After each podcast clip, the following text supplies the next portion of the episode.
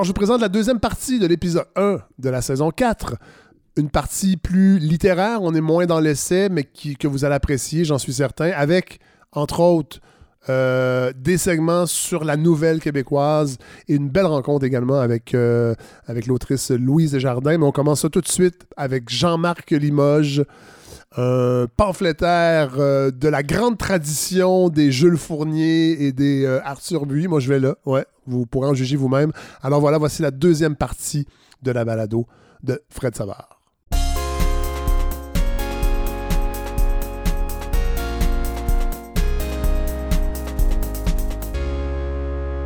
Bon, alors, euh, vous savez, cet épisode-là, oui, c'est vrai, la Révolution tranquille est un peu le, parapluie de réflexion. Là, là, on va aller un petit peu plus loin. En fait, j'accueille Jean-Marc Limoges. Bonjour. Allô? Vous avez fait euh, paraître un, brûlot, pense qu'on peut dire ça, un, essai, euh, et qui est un peu, je pourrais dire, l'enfant bâtard de la commission parents, c'est-à-dire une réflexion sur l'éducation, en fait, l'enseignement, les transferts de savoir aujourd'hui. Mm-hmm. Et vous, il euh, y, a des choses qui vont, il y a des choses qui vont pas. Il y a des choses qui vont pas en fait dans, dans, dans, l'enseignement aujourd'hui. Ouais, ben il ben, y, a des choses qui, qui, qui, y a des choses qui vont pas dans l'enseignement, euh, c'est-à-dire des choses qui vont pas chez les enseignants non plus. Oui, ben voilà, c'est surtout, à, surtout à ce niveau-là. Vous êtes enseignant? Je suis enseignant, oui. Ce qui est étonnant dans votre livre, Jean-Marc Limoges, qui s'appelle Victor et moi. Oui. Euh, vous le dites, vous avez un doctorat en littérature, mais vous vous considérez comme un autodidacte. Ah ben oui, ben je pense qu'il faut être autodidacte pour se rendre aux études supérieures. Il faut être autodidacte. On commence une maîtrise, on a deux ans devant soi, et puis il n'y a personne qui nous, euh, qui nous surveille ou à peine. J'ai rencontré mon directeur deux fois, une fois au début, une fois à la fin. Le doctorat, c'est cinq, six ans. Donc, euh, je pense qu'un autodidacte, c'est quelqu'un qui est son pire patron. Et dans mon cas, j'étais, j'étais terrible. Et euh, donc, je pense que c'est la qualité qu'il faut pour mener des études supérieures. Je me suis jamais senti aussi bien qu'à la maîtrise et au doctorat, ah hein? en fait. C'est ça. Mais d'ailleurs, ça, ça, transparaît dans votre livre, le malaise que vous avez ressenti très tôt à l'école par rapport à la façon qu'on vous enseignait. Vous parlez de l'humiliation, la, punition qui était très présente. Et Est-ce qu'elle l'est encore, ça? Dans, le euh, niveau un petit peu plus. Euh, j'ai pas mis les pieds au primaire depuis euh, plusieurs années. Bon, je pense que les profs ont changé, les, générations ont changé. mais par contre, moi, ce que je peux reprocher à ces profs-là que moi j'ai eu quand j'étais au primaire, c'était non seulement d'avoir été des éteignoirs, hein, comme je le dis dans le bouquin, mais de ne pas avoir saisi, en quelque sorte, la façon dont chacun de nous apprenait. Oui. Et là, on parle d'autodidacte, je peux rebondir là-dessus. Moi, je me souviens d'un jour où euh, on a eu une remplaçante, et puis je ne sais pas si vous vous souvenez à l'époque, quand on avait une remplaçante, elle savait jamais trop quoi faire avec nous. Hein? Elle fait du dessin, elle fait euh, du, théâtre. Bon. Et euh, moi, il se trouve que ce que j'ai fait pendant cette journée-là, c'était de dévorer les fiches de lecture qu'il y avait dans le coin de la classe et qu'on devait lire à raison d'une fiche par semaine. Mais la prof aurait dû remarquer que j'avais ce tempérament autodidacte-là, que, que j'apprenais les choses par moi-même et non pas en écoutant quelqu'un. Donc, c'est un peu ça aussi que je reproche, c'est-à-dire euh, de ne pas être euh, assez euh, alerte, de ne pas être assez à l'écoute de la façon dont chacun apprend. Ça, là, ça me, ça me parle beaucoup, beaucoup, Jean-Marc Limoges, parce que moi, je suis un autodidacte. Contrairement à vous, j'ai pas fait de maîtrise et de doctorat. Mais à partir de fin du primaire et tout mon secondaire, je me sentais vraiment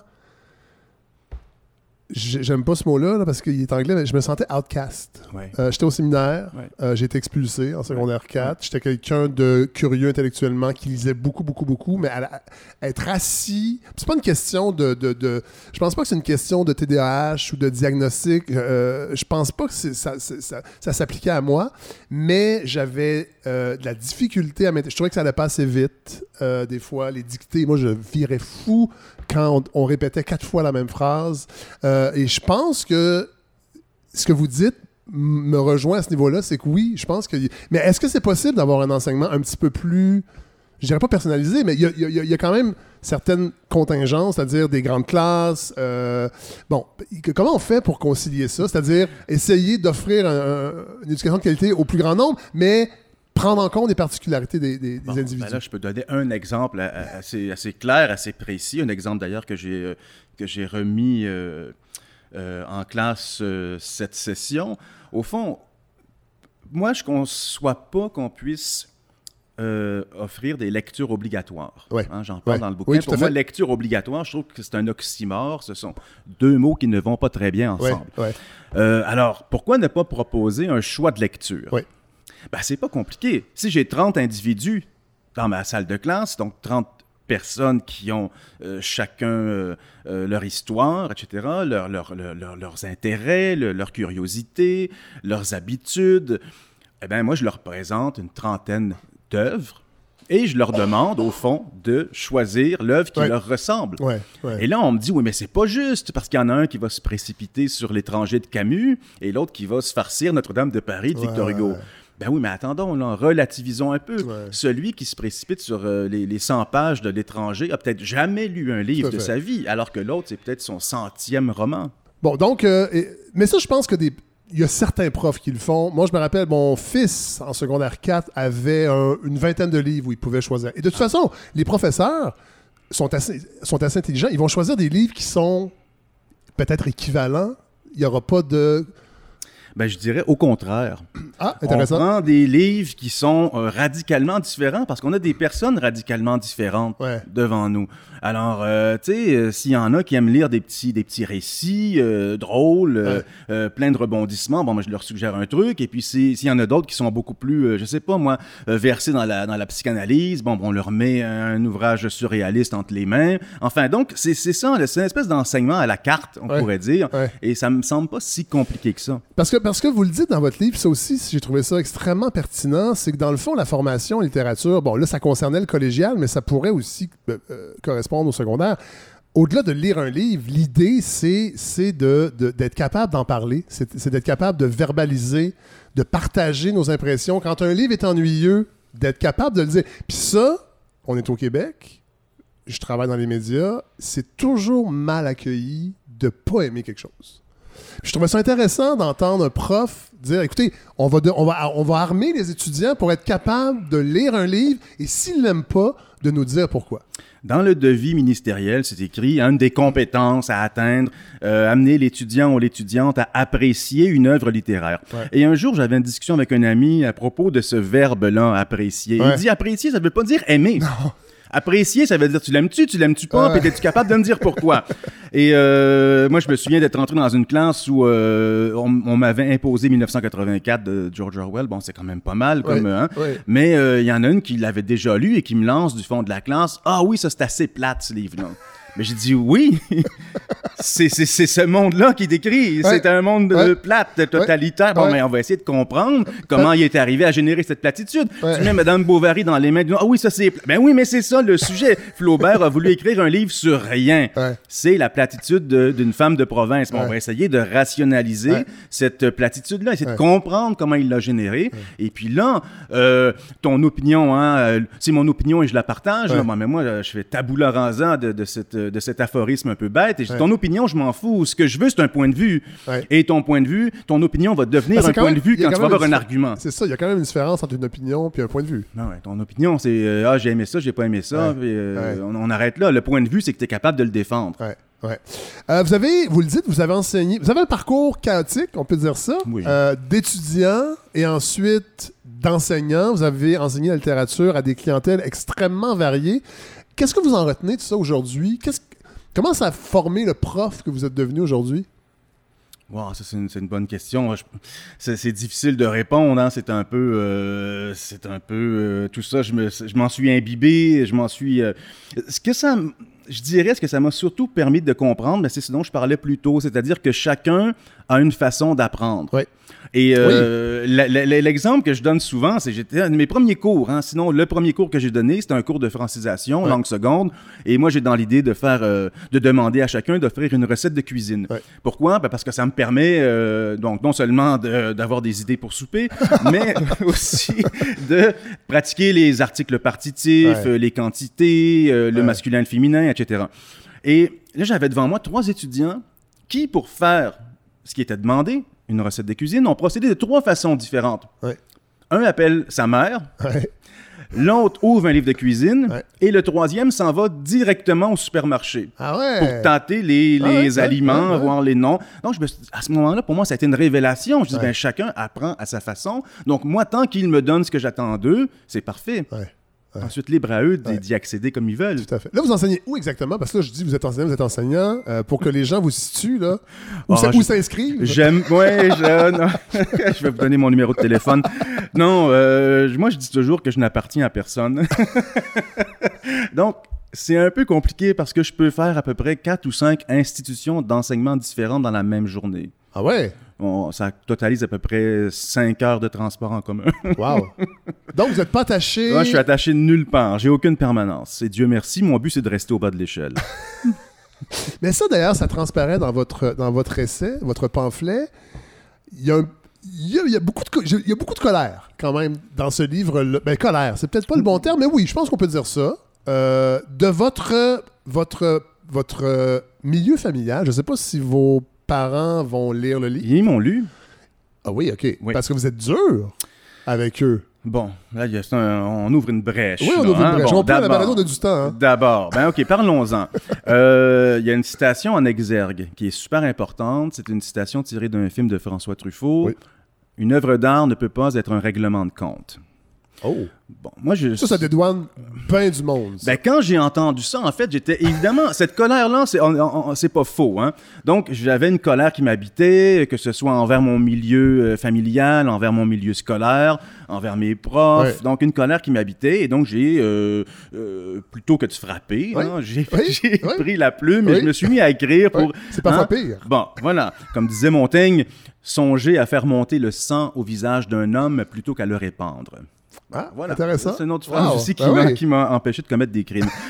et donc, euh, je me suis mis à, écrire, mais c'était plein de hargne. C'est-à-dire que cette colère-là, euh, elle apparaissait, elle transparaissait hein, entre les lignes ou à peine, ou dans les lignes même. Et là, un coup, un, coup j'entends cette citation-là une œuvre d'art ne peut pas être un règlement de compte. Et ça a été une espèce de catharsis. je me suis dit, ah ben voilà, je pense que là, j'ai compris. Et je me suis dit, je ne peux pas me mettre à écrire tant que je serai habité par cette colère. Oui, tout à fait. Bon. Et euh, est arrivé un moment, le temps aidant, où j'ai pu dire ces choses-là. Là, on est dans un monde où on, subit beaucoup de censure. Il y a plein de choses qu'on peut dire, qu'on peut pas dire. Et moi, je me suis dit, ben, est-ce que je dois me censurer par rapport à mes parents? Ben, si je commence à me censurer moi alors que d'autres s'en chargent, on, va nulle part. Alors, j'ai donc décidé de dire ce que j'avais à dire. Et une fois que ça a été publié, j'ai dit, oh, mes oh. parents vont me lire. Mais finalement, euh, c'est assez beau, en somme, euh, ce qui arrive parce qu'ils comprennent très bien. Ils comprennent aussi que ce sont pas eux non plus, c'est ce sont les parents du milieu du quartier Villeray des années 70 que, que je dépeins, c'est-à-dire euh, à coup de claque et puis euh, bon. Euh, en fait, on, pourrait élargir au Québec parce que vous parlez à un moment donné du Québec du, du à peu près. Oui, oui. en citant Jules Fournier entre oui, autres. d'ailleurs. Oui. Auteur, on va en parler. Auteur mais honteusement on peut, en parler, on peut en parler tout de suite parce que ça aussi, ça m'a beaucoup rejoint. Il y a une certaine époque, quand j'étais dans les apartistes, je me suis mis à lire Jules Fournier, Oliver Asselin, la biographie d'Hélène Baillargeon sur Oliver Asselin. Euh, euh, Arthur Buis. Arthur Buis. Ouais. Et c'est vrai qu'ils sont un petit peu dans les limbes de la littérature québécoise, ces gens-là? J'ai un bac en littérature, j'ai une maîtrise en littérature, j'ai un doctorat en littérature, j'en ai jamais entendu parler. C'est incroyable. Une chance que je suis autodidacte. Hein? Tout à fait. Donc, c'est ensuite, quand j'ai eu à enseigner la littérature québécoise, je dis bon, mais qu'est-ce qu'on me dit sur la littérature québécoise? OK, est-ce que c'est vrai ce qu'on me dit sur la littérature québécoise? Et est-ce qu'on me tout dit sur la littérature québécoise et aux Canadiennes françaises? Alors là, je me suis mis à, la, découvrir par moi-même après des années euh, passées sur les bancs d'université. Et là, je découvre des auteurs comme Arthur Buis, des capants, tout à fait. drôle, drôle plein d'esprit, vif, tout seul contre la bonne. La lanterne, il était directeur, imprimeur, distributeur, éditeur, il a, tout fait, il portait tous les chapeaux. Et euh, Jules Fournier, son texte sur la langue française au Canada, dans lequel il parle de l'à peu près, cette maladie dont nous souffrons, c'est le plus beau texte écrit sur la langue française au Québec. Et c'est encore d'actualité plus d'un siècle après. Ces figures-là, euh, Arthur Buis, moi je trouve aussi, qui est un vraiment un, franc-tireur dans le plus noble terme, si on pourrait dire. Jean-Charles Harvey aussi, à l'époque, que j'avais, que j'avais découvert. C'est pas pareil, c'est une autre époque, mais quand même. Seul contre le bunch, comme vous dites. Euh, et ça, on les aime, on, on, les tasse au ben, Québec. Tous ces gens-là ont fini alcooliques ou à Ottawa. C'est mais c'est vrai, je, le fournis, entre autres. Ouais. Il traduisait des textes à Ottawa. Il a fait de la prison. C'est hallucinant. C'est comme il y avait, c'est la, seule issue. Il y aurait un film à faire sur ces gens-là, ah, au lieu de refaire un remake des filles de Caleb qui s'en vient, il paraît. Là. Oh mon Dieu. Ou des belles histoires des pays d'en haut, on va en revenir. Mais d'ailleurs, c'est pas mal à cause de ce gars-là. Euh, euh, l'auteur de, de, Nommer son péché, qu'on entend très peu parler d'Arthur Bury. Oui. Claude-Henri Grignon, oui, parce que... Claude-Henri Grignon, ben il l'a tassé pas ben mal. oui, ben oui, ces gens-là avaient du pouvoir. Euh, dans votre pamphlet, c'est correct si je dis pamphlet? On peut dire euh, pamphlet, on peut dire essai romanesque, on peut dire. C'est tout ça. Euh, c'est un brûlot. Ouais, oui, c'est un brûlot parce que vous êtes très dur. Là, je sais que les médias en ont parlé, mais je veux vous entendre parce que je me demandais est-ce que c'est de l'esbrouf pour faire jaser euh, Gabriel? Gabriel Roy. Bon, il y a deux choses. bon. Il y a deux choses. Euh, D'ailleurs, ses livres sont. oui, oui, tous ses livres sont ici. Elle, me regarde. avec ses yeux sévères. Oui. Son regard sévère. bon, Gabriel Leroy, encore une fois, c'est que, bon, euh, en étant inscrit à l'université, en littérature, ou même au cégep, on entend parler de Bonheur d'occasion, le premier roman de la ville, ce grand roman de la ville. J'ai lu ça à 18 ans, je dois avouer, je le confesse publiquement, j'ai aimé ça. je suis même allé dans Saint-Henri pour refaire ah les, Vous replonger dans le... J'étais, j'étais dans les pas de Florentine Lacasse, euh, donc... Et vous cherchiez Mireille Desglin, hein, avouez, avouez-le. avouez-le. Secrètement. On l'a tout fait. Secrètement, oui. et, euh, et puis, je l'ai relu des années plus tard et euh, le livre m'est tombé des mains, là, à la page 25, là, quand elle dit Azarius Lacasse rêvait à une belle grosse pomme rouge ». J'ai fait « Oh, shit, que c'est mal écrit. Une belle grosse pomme rouge. Es-tu sérieux, là? T'as vraiment écrit ça? Puis là, on parle d'Azarius Lacance, qui est un ouvrier comme mon père. Mon père a jamais mangé de fruits de sa vie. tu sais, je comprends pas c'est quoi le fantasme de la grosse pomme rouge, là. Et, euh, et là, ensuite, bon, je suis resté là-dessus. Puis il y a des amis qui me disent Oh non, t'es sévère, tu devrais euh, lire La détresse et l'enchantement. J'ai lu La détresse et l'enchantement. C'est le pire supplice que je me suis infligé de ma vie. Et je me suis mis à encercler tous ces articles-là, petits, grands, beaux, euh, etc. Et j'en ai compté, je pense, 665 tu sais, sur 300 quelques pages. Donc, plus de deux occurrences par page. je trouve que c'est assez pauvre comme lexique. D'une part, ça, c'est ma première réponse. La deuxième réponse, c'est que c'est pas le premier roman de la ville. Je veux dire, en 1914, Arsène Bessette écrit Le Débutant, qui est un magnifique roman euh, euh désarmant de simplicité et d'une cruelle euh, actualité, puisqu'il parle du copinage entre la politique et le monde médiatique. et puis c'est encore ça aujourd'hui, c'est écrit dans une langue euh, simple. et on a là, comme si on était au musée McCord en train de voir des photos du Montréal des années 10. Euh, l'hôtel, euh, la fin de la gare Windsor. Euh, il nous parle de, du de la promenade en calèche l'hiver sur Saint-Hubert. Enfin, on se dit, waouh, mais on m'en a jamais parlé. Il est là, le premier roman de la ville. Et troisième réponse, peut-être, c'est que Gabriel Leroy, ce qui m'attriste, c'est que, donc, ce discours-là, entendu, accepté, selon lequel c'est une grande écrivaine qui, qui, nous a donné le premier roman de la ville, ben c'est ce qu'on répète d'une année à l'autre dans les salles de classe. Et c'est ce que je suis moi incapable de répéter parce que j'y crois pas. Je suis ni une grande écrivaine, ni le premier roman de la ville. Et je me sers au fond de Gabriel Leroy euh, pour démonter ce que j'appelle par ailleurs l'inertie de la forme. C'est-à-dire que chaque prof enseigne comme on le lui, a enseigné. Oui, tout à fait. Tout à fait. Comment on fait pour, euh, comment on fait pour tirer un trait? Ben encore là, on revient à à, cette faculté d'être autodidacte, c'est-à-dire qu'à un moment donné, on a envie d'aller découvrir les choses par soi-même, d'ouvrir les bouquins, puis de voir si euh, la, place de la mer dans le roman euh, du terroir, c'est ce qu'on m'a répété pendant, pendant des siècles. Et là, je me suis dit, mais avant d'enseigner le terroir, je vais les lire, ces bouquins-là. Alors, de la terre paternelle jusqu'au survenant, la mer est morte. La mère est absente. C'est pas, pas, le père qui est absent. le père est présent, la mère est absente. Alors, qu'est-ce qu'on m'a raconté des conneries pendant toutes ces années? Donc, je suis incapable à mon tour de, répéter la mère dans le roman canadien-français. Alors, c'est pour ça il faut toujours, euh, en quelque sorte, euh, euh, retourner, vérifier. Il faut, il faut assumer ce qu'on dit, être derrière ses propos. Et c'est ça que c'est ça que j'attends d'un prof. Vous parlez des livres pour enfants aussi. Ça, ça va beaucoup rejoindre. Vous dites souvent sont un peu gna puis qu'on devrait offrir autre chose ben oui. aux enfants. Ben puis moi, non. je trouve souvent que les livres pour enfants, puis tu sais, au Québec, c'est une industrie dans le monde de l'édition qui est florissante. Moi, il y a, il y a- je, je dirais pas c'est qui, mais il y a, il y a un éditeur, triste, vous choisirez le genre, qui m'a déjà dit Perds pas ton temps à écrire un, un roman ou un essai. Écris un livre pour enfants, ça, laisse, ça reste longtemps sur ses tablettes. C'est plus payant. Bon, Puis ça s'écrit vite. ce que, ce que moi, je veux pas, euh, je veux pas euh, condamner ces auteurs-là. Non, non, non, non. euh, Non, non. euh, tu sais, il se fait Mais je, des trouve trucs... souvent, il je se- trouve souvent que ces livres-là sont- s'adressent plus aux parents que réellement aux enfants. Ben, moi, ce que je condamne, en fait, pour remettre euh, les pendules à l'heure, c'est les bouquins écrits pour les jeunes, c'est-à-dire écrits pour ne pas les effrayer, Ouais. pour ne pas... euh, des bouquins dans lesquels ils, rentrent, ils, ils ne rencontreront pas d'adversité, Ouais. euh, de, de, de, de résistance. Bon, alors... euh, moi, je reviens à une comparaison un peu, un peu, un peu sommaire que j'ai proposée un jour à un, un autre intervieweur. C'est un peu la différence entre euh, Sol et Gobelet puis les Télétobies. Eh boy, oui. Tu sais, ça, les gobelets nous amenaient dans un monde qui, Ouais. qui est absurde, qui nous, qui nous dépassait, Ouais. et c'était du même coup fascinant. Et, Et, et un monde violent aussi. des fois, ça, les Ça- sacrés en bas du 13e étage. Où se suicidait. Il y a un épisode, il y a une corde de pendu. Puis Gobelet essaie de le convaincre, mais il convainc pas tant que ça non plus. Ben, tu sais, c'est Beckettien, ça. Ouais. On, on est dans, en attendant Godot. Ouais.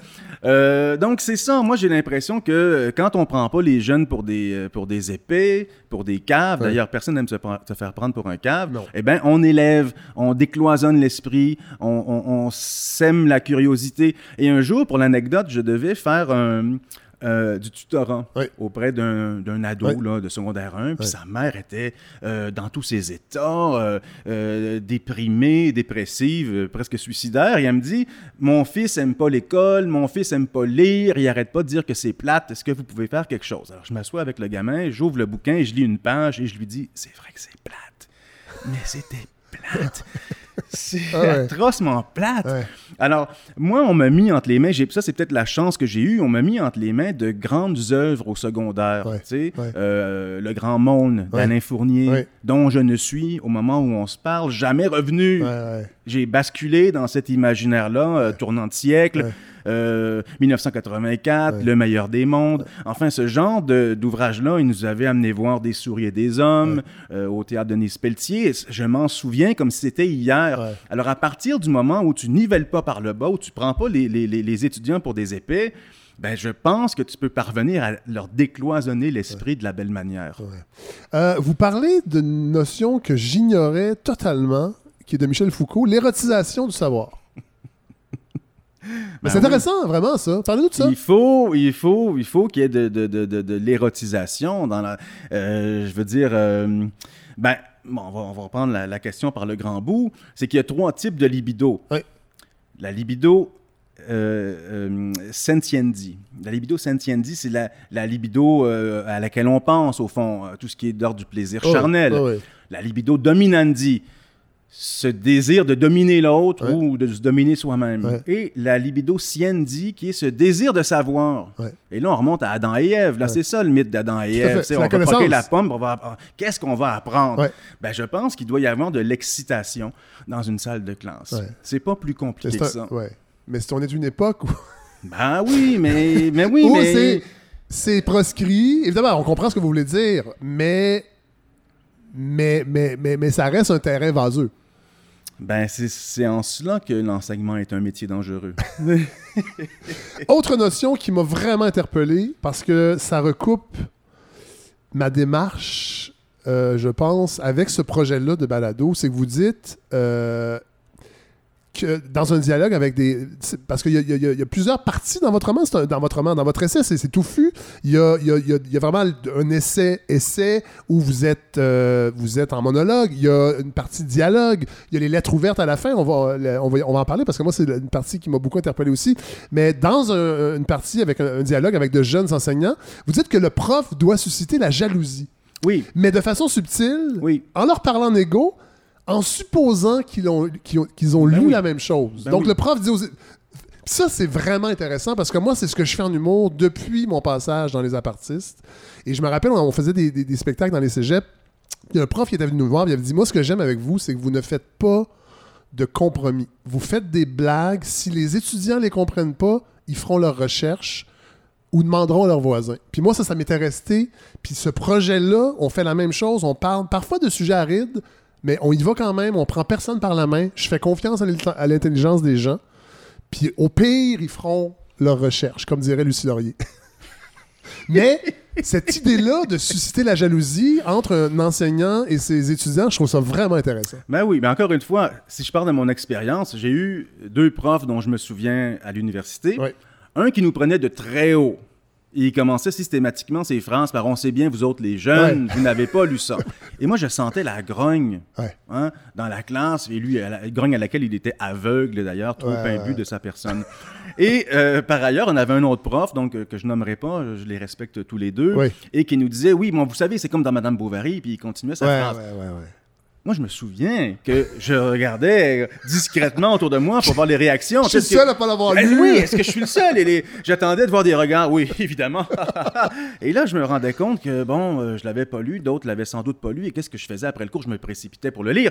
Et là, j'attendais impatiemment ce, ce, moment de gloire, ce deuxième, cette deuxième chance qui allait se présenter à moi quand le prof allait dire, vous savez, c'est comme la Madame Bovary. Puis là, je, me disais, ah là, à ce moment-là, je serais gonflé d'orgueil. Je vais me lever sur mon siège en disant, oui, oui, bien sûr.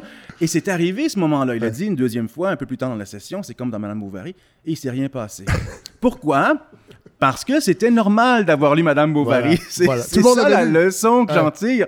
Il y a des... Moi, je leur dis, c'est comme l'alphabet, c'est comme les tables de multiplication. Il faut avoir lu ces, ces grandes œuvres-là.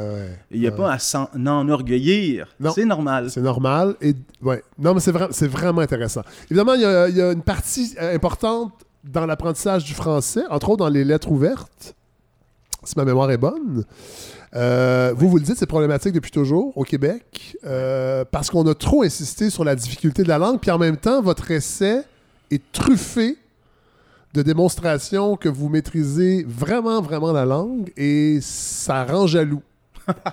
ben, tout s'explique. Ah, parce que ça, j'ai appris ça en autodidacte. Le subjonctif imparfait, on me l'a pas enseigné. Ici, en plus, ça suscite de la jalousie. Bon, ben, alors j'ai gagné sur tous les plans. mais euh, oui, bon, euh, la question de la langue, en fait, elle est dans la lettre ouverte, mais elle est aussi dans le chapitre 2, euh, dans le chapitre 2 où je parle de mon expérience à l'école, donc au primaire, où la première chose que j'entends, alors que je, je, quitte ma mère le cœur gros, parce que je me dis, je vais peut-être la retrouver ce soir, finalement. Devant la télé. la, la, maîtresse nous dit Les enfants, j'ai des petites nouvelles pour vous autres. Le français, c'est bien compliqué. C'est plein, plein, plein d'exceptions. il y a quelques règles, mais il y a plein, plein, plein d'exceptions. Et quand on fouille dans nos souvenirs, hein, qu'est-ce, qui remonte à la surface? Hein? Pouche, chou, genou, caillou? Les comptines, mais, où est donc Carniard? Mais, mais pourquoi est-ce qu'on... Ça, je me rends compte, je parle avec des amis à moi qui ont aujourd'hui 40, 50, 60 ans et qui commencent en me disant, ah oui, mais le français, c'est très compliqué on a été brainwashé. C'est pas vrai que le français c'est si compliqué que ça, ou en tout cas c'est pas vrai que c'est plus compliqué qu'une autre langue, et c'est pas vrai qu'il y a autant d'exceptions que ça.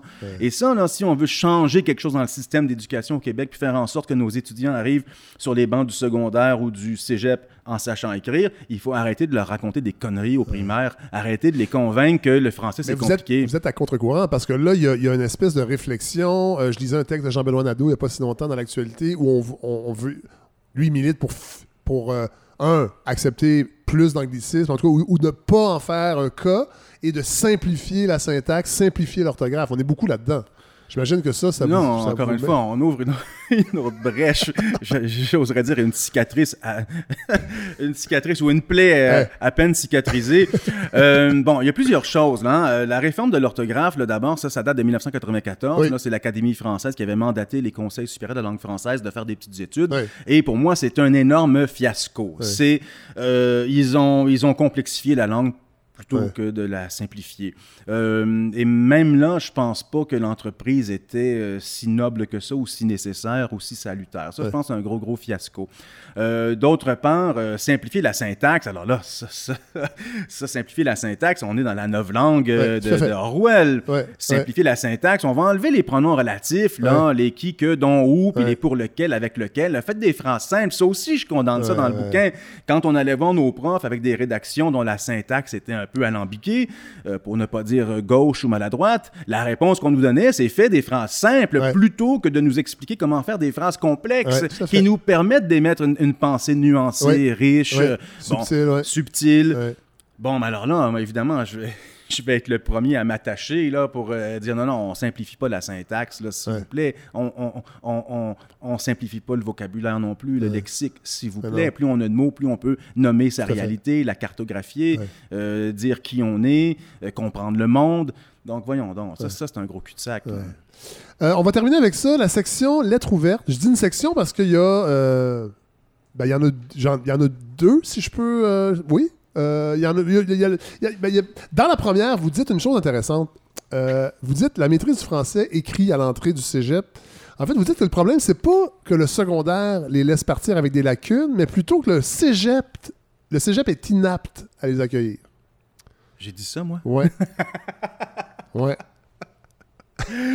Euh, Parce que cette semaine, il y avait un texte dans le devoir, un texte d'opinion. Je pense que un, un, prof au cégep qui disait si l'étudiant ne maîtrise pas le français arrivé au cégep, il est trop tard. Il faut commencer beaucoup plus tôt.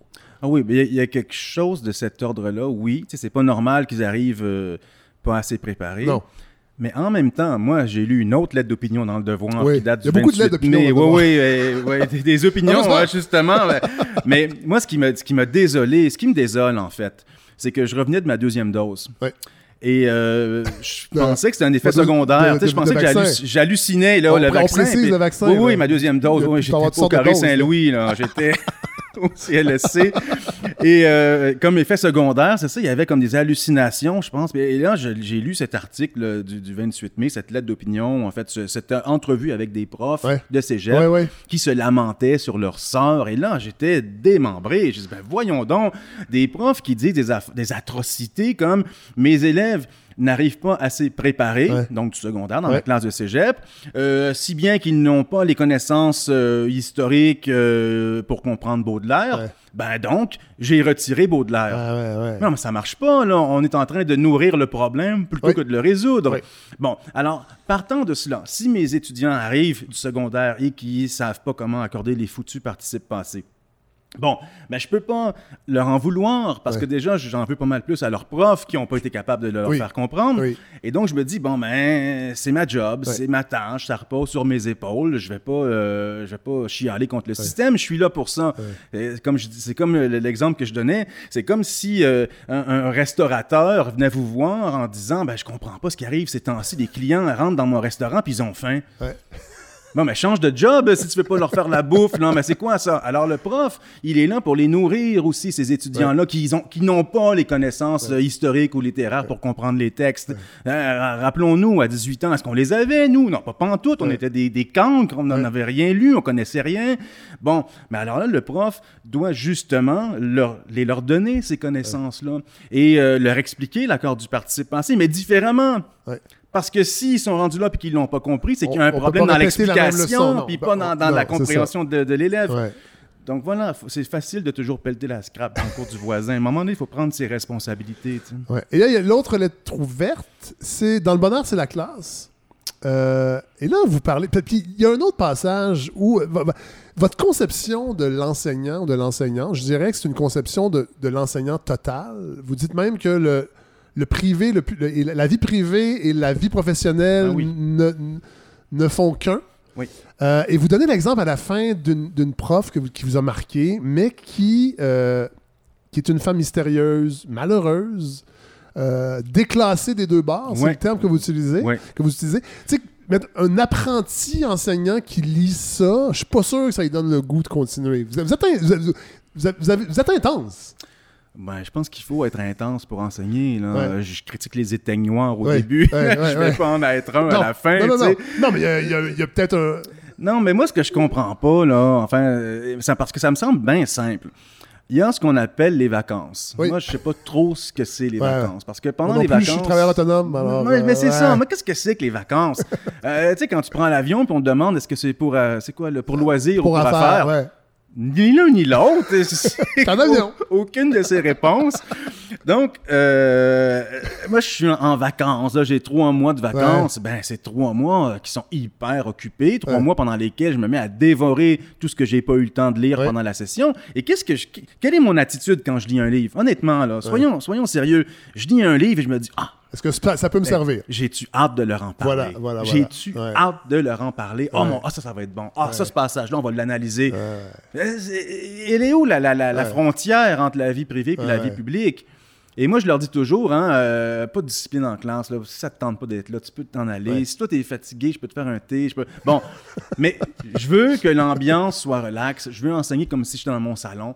Et si vous viendriez dans mon salon, je vous donnerai des cours pareils parce que c'est ça que je fais de ma vie. Euh, apprendre, apprendre des choses, apprendre des autres. Parce qu'apprendre, c'est un verbe qui va dans les deux sens aussi. Là, moi, j'ai beaucoup plus à apprendre d'eux que moi à leur en apprendre. Quand j'ouvre un texte que j'ai lu 100 fois, c'est pas moi qui leur dis voici ce qu'il faut comprendre.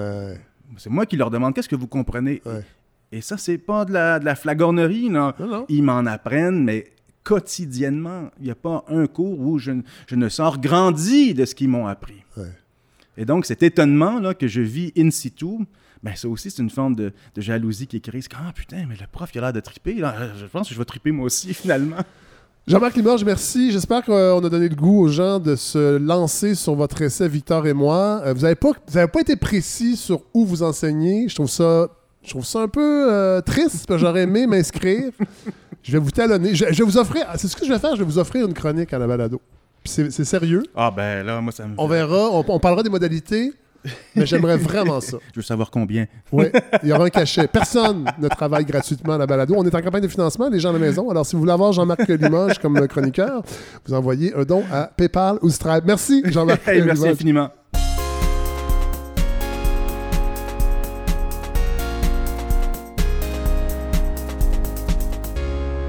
Bon, alors, euh, cette saison, euh, j'ai décidé, bon, vous savez, j'aime beaucoup les essais, mais j'ai décidé d'aller un peu plus vers la fiction. J'avoue que j'ai un petit complexe euh, pour parler de fiction parce que, n'ayant pas étudié en littérature, j'ai parfois l'impression de manquer de cadre d'analyse pour le faire, mais je me suis dit, on se lance quand même, comme dirait le poète, fuck it. Alors, j'ai avec moi deux auteurs, deux, est-ce qu'on dit des nouvellistes? Les auteurs de nouvelles? Moi, j'ai fait tous les genres, sauf la bande dessinée. OK, auteur. Donc, euh, la personne qu'on attend, c'est Michael Delille. Bonjour. Bonjour. Vous venez de faire paraître euh, un recueil de nouvelles qui s'appelle Rien dans le ciel. Et j'ai également Pierre-Marc Asselin. Bonjour. Bonjour, qui euh, vient... Vous, vous, venez de faire paraître également Relique profane. Exactement. Voilà. Alors, euh, c'est la première fois que j'invite des auteurs de nouvelles euh, à la balado. J'avoue que je suis pas le plus grand lecteur de nouvelles, naturellement, mais j'y viens de plus en plus.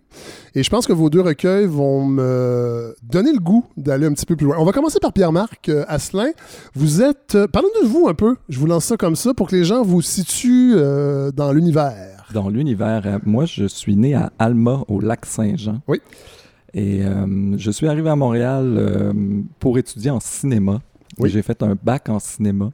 Et je me suis rendu compte que c'était plus ou moins mon domaine. Oui. Euh, par la suite, j'ai enseigné en francisation, en alphabétisation, voyagé beaucoup. Oui. Et j'ai fait une maîtrise en littérature qui m'a amené à développer ce projet de recueil de nouvelles, Reliques profanes. Euh, qui traite un peu d'une problématique qui m'est presque naturelle, qui est euh, un peu euh, le dérèglement, je dirais, de la faculté d'y croire. C'est-à-dire comment ben, tout mon parcours, finalement, ça a été des moments où je me rends compte que je crois plus ou moins à ce que je suis en train de faire. que j'ai de la difficulté à situer le sens de ma démarche. Et je me suis dit, tiens, je vais en faire une pratique carrément. Euh, puis c'est un peu pour ça aussi la nouvelle. Hein. c'est une façon de, d'avoir plusieurs petits projets. Euh, dont c'est plus difficile de, de année, de dire euh, Ah, j'y crois plus. Mais au moment où il n'y croit plus, on est assez avancé pour l'amener à, la fin. Donc, c'est des nouvelles qui, qui, traitent de cette problématique-là sur le fond, mais aussi dans la forme qui, qui recherche finalement une façon d'adhérer au texte, des nouvelles façons de happer le lecteur euh, pour qu'on puisse finalement recommencer à croire. Parce qu'on a souvent une distance, je pense, euh, face à la littérature. Hein, de plus en plus, on Et à la croyance en général. À la croyance en général. Et là, ça nous amène au thème de ce grand épisode qui était la Révolution tranquille. Là, on n'est pas sur la Révolution tranquille. Évidemment, c'est pas quelque chose qui vous a, qui vous a animé dans la rédaction euh, de vos recueils, mais quand même, je trouvais que ça s'insérait dans cet épisode-là. De l'autre côté, Michael Delille, bonjour. Bonjour. Vous aussi, euh, vous, êtes euh, auteur de nouvelles, mais pas seulement. Vous avez écrit des romans, vous avez écrit de la poésie. Oui. Vous avez enseigné aussi la littérature. Oui, oui. Je suis retraité depuis un an. J'ai enseigné la littérature au Cégep du Vieux-Montréal pendant 30 ans, 29, 30 ans. Oui. et Rien dans le ciel, qui est le titre de votre recueil de nouvelles, on a l'impression aussi qu'il y a cette, cette réflexion-là peut-être, ou cette idée de la croyance ou euh, de, du manque peut-être de transcendance actuellement dans le monde qui nous entoure? Est-ce que je me trompe? Oui, ben c'est un problème qui existe depuis longtemps. Hein. Moi, je m'intéresse beaucoup à ça euh, en tant que, que dysthymique. c'est comme que c'est toujours une sorte de vague mélancolie qui habite chez beaucoup, euh, les, fréquemment les créateurs. Et je m'intéresse beaucoup à ça, à l'acédie, la mélancolie, le, le fait de, même quand on est croyant, de trouver à quoi bon, à quoi ça sert. Comme ça, ce genre de découragement-là, ça fait partie de mes thèmes. Euh, on pourrait penser aussi que ça c'est parce que je viens de la banlieue. Oui. Tout à fait. J'ai trempé dans l'ennui euh, assez longtemps. c'est là depuis. Euh, donc, c'est un thème dans lequel je suis assez compétent aussi. Est-ce que la pandémie a exacerbé ça? Parce que moi, personnellement, je l'ai vécu ça un moment donné de me dire à quoi bon? Ce qu'on fait. Là, évidemment, c'est moins le cas parce que la pandémie est encore là, mais c'est pas ce que c'était, mettons, il y a un an.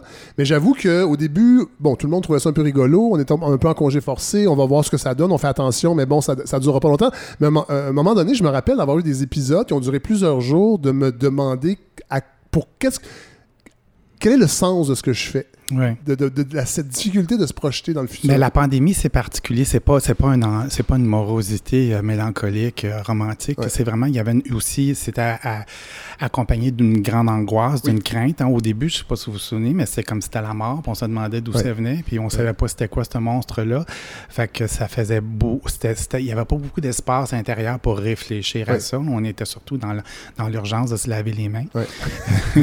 Et puis, euh, mais graduellement, c'est mais à un moment donné, quand ça s'est installé, oui, euh, euh, on a j'ai commencé moi-même à, repenser justement cette, euh, cette question de, de, de l'ennui, de la mélancolie, de comment l'ennui aussi peut être très le, terreau de la créativité. Hein. Un enfant qui s'ennuie, s'ennuie pas longtemps, il invente quelque chose. Tout à fait. que ça aussi, ça a, été, ça a été intéressant pour moi de repenser justement tout, c'est quoi, l'ennui, la platitude, la mélancolie, l'attente de quelque chose qui n'arrive pas.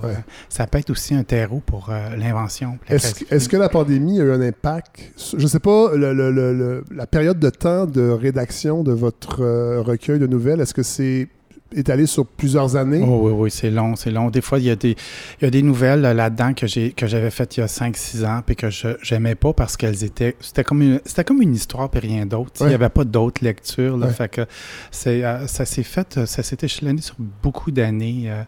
Euh, et, on le sent aussi, Pierre-Marc Asselin, toute façon, vous le dites à la fin de votre recueil, il y a des nouvelles qui ont été euh, diffusées d'abord dans des revues littéraires, mhm. entre autres. Est-ce que les deux, vous publiez dans des revues littéraires? Moi, puis maintenant. J'ai fait ça beaucoup au début. Là, Ça fait comme 42 ans que je publie. Là. Ah, dans les dix premières années, j'ai publié, je faisais juste ça. mais à un moment donné, j'ai arrêté pour me concentrer plus sur les livres. OK. Mais est-ce que c'est quelque chose qui, qui, qui, euh, qui, est un moteur de création de, de publier dans des revues? Certainement, certainement. Parce que les revues, c'est aussi tout un cercle euh, de littéraires euh, qui, qui, vous commandent, qui vous, qui vous encouragent, qui vous donnent des thématiques, euh, qui cherchent avec vous dans la même direction. Fait que c'est sûr que quand on publie un texte, c'est pas simplement le, le, rayonnement du texte, disons, en revue va être probablement assez minimal. Mais ce qui est intéressant, c'est qu'on on va avoir des avis qui vont venir euh, enrichir notre démarche et clarifier euh, vers où on s'en va. vous, êtes en maîtrise? Là, je suis au doctorat maintenant. Mais les cinq nouvelles dans votre recueil ont été écrites dans le cadre de votre euh, maîtrise en, en recherche-création à, l'UQAM et vous travaillez sur Don DeLillo. Ouais. À la maîtrise, j'ai travaillé sur Don DeLillo. Parlez-nous de lui un peu. Ah, Don DeLillo, ben, c'est un auteur américain euh, qui, est, qui, est, très marquant, qui est malheureusement un peu méconnu au Québec. Oui, tout à fait. Mais euh, il est un peu considéré comme euh, l'écrivain des écrivains aux États-Unis. Donc, Plus que Philip Roth? plus que Philip Roth. Ah oui? Disons, les, les, la, la, génération. Moi, je suis un grand fan de Philip Roth, attention. Ben, je dis pas qu'il est meilleur que Philip Roth, mais je pense qu'il y a plus de jeunes écrivains qui se sont réclamés de Don DeLillo que de Philip Roth. Philip Roth peut-être est trop imposant. Il a un style. Euh, DeLillo a, beaucoup de petits livres euh, conceptuels euh, qui rejoignent peut-être un moins grand public que Philip Roth, mais qui vont allumer, disons, la fibre littéraire parce qu'il s'intéresse beaucoup au langage, à comment on produit le langage, pourquoi, puis un, peu quel sens que ça donne pas, juste à la littérature, mais à nos vies, de ce rapport-là à la langue. Euh, dans, les œuvres de Delilo, c'est extrêmement important et il y a un côté très joueur aussi dans ses textes. Il y a un roman euh, qui s'appelle Les Noms, que j'adore, où il y a une secte euh, qui vont assassiner des personnages en fonction de leur prénom, si leur prénom ah correspond à la ville où ils habitent. Donc, si la première lettre du prénom commence par la même lettre que la ville où ils habitent, donc, c'est une raison de tuer quelqu'un. Donc, on voit à quel point euh, ce jeu-là rend la langue, euh, disons, euh, efficace dans, dans, le, dans la diégèse des romans. Et puis, moi, c'est un, un, écrivain qui m'a beaucoup influencé parce que il est à la fois extrêmement sensible, extrêmement philosophe. Donc, il va mélanger la sensibilité aux petites choses et les idées.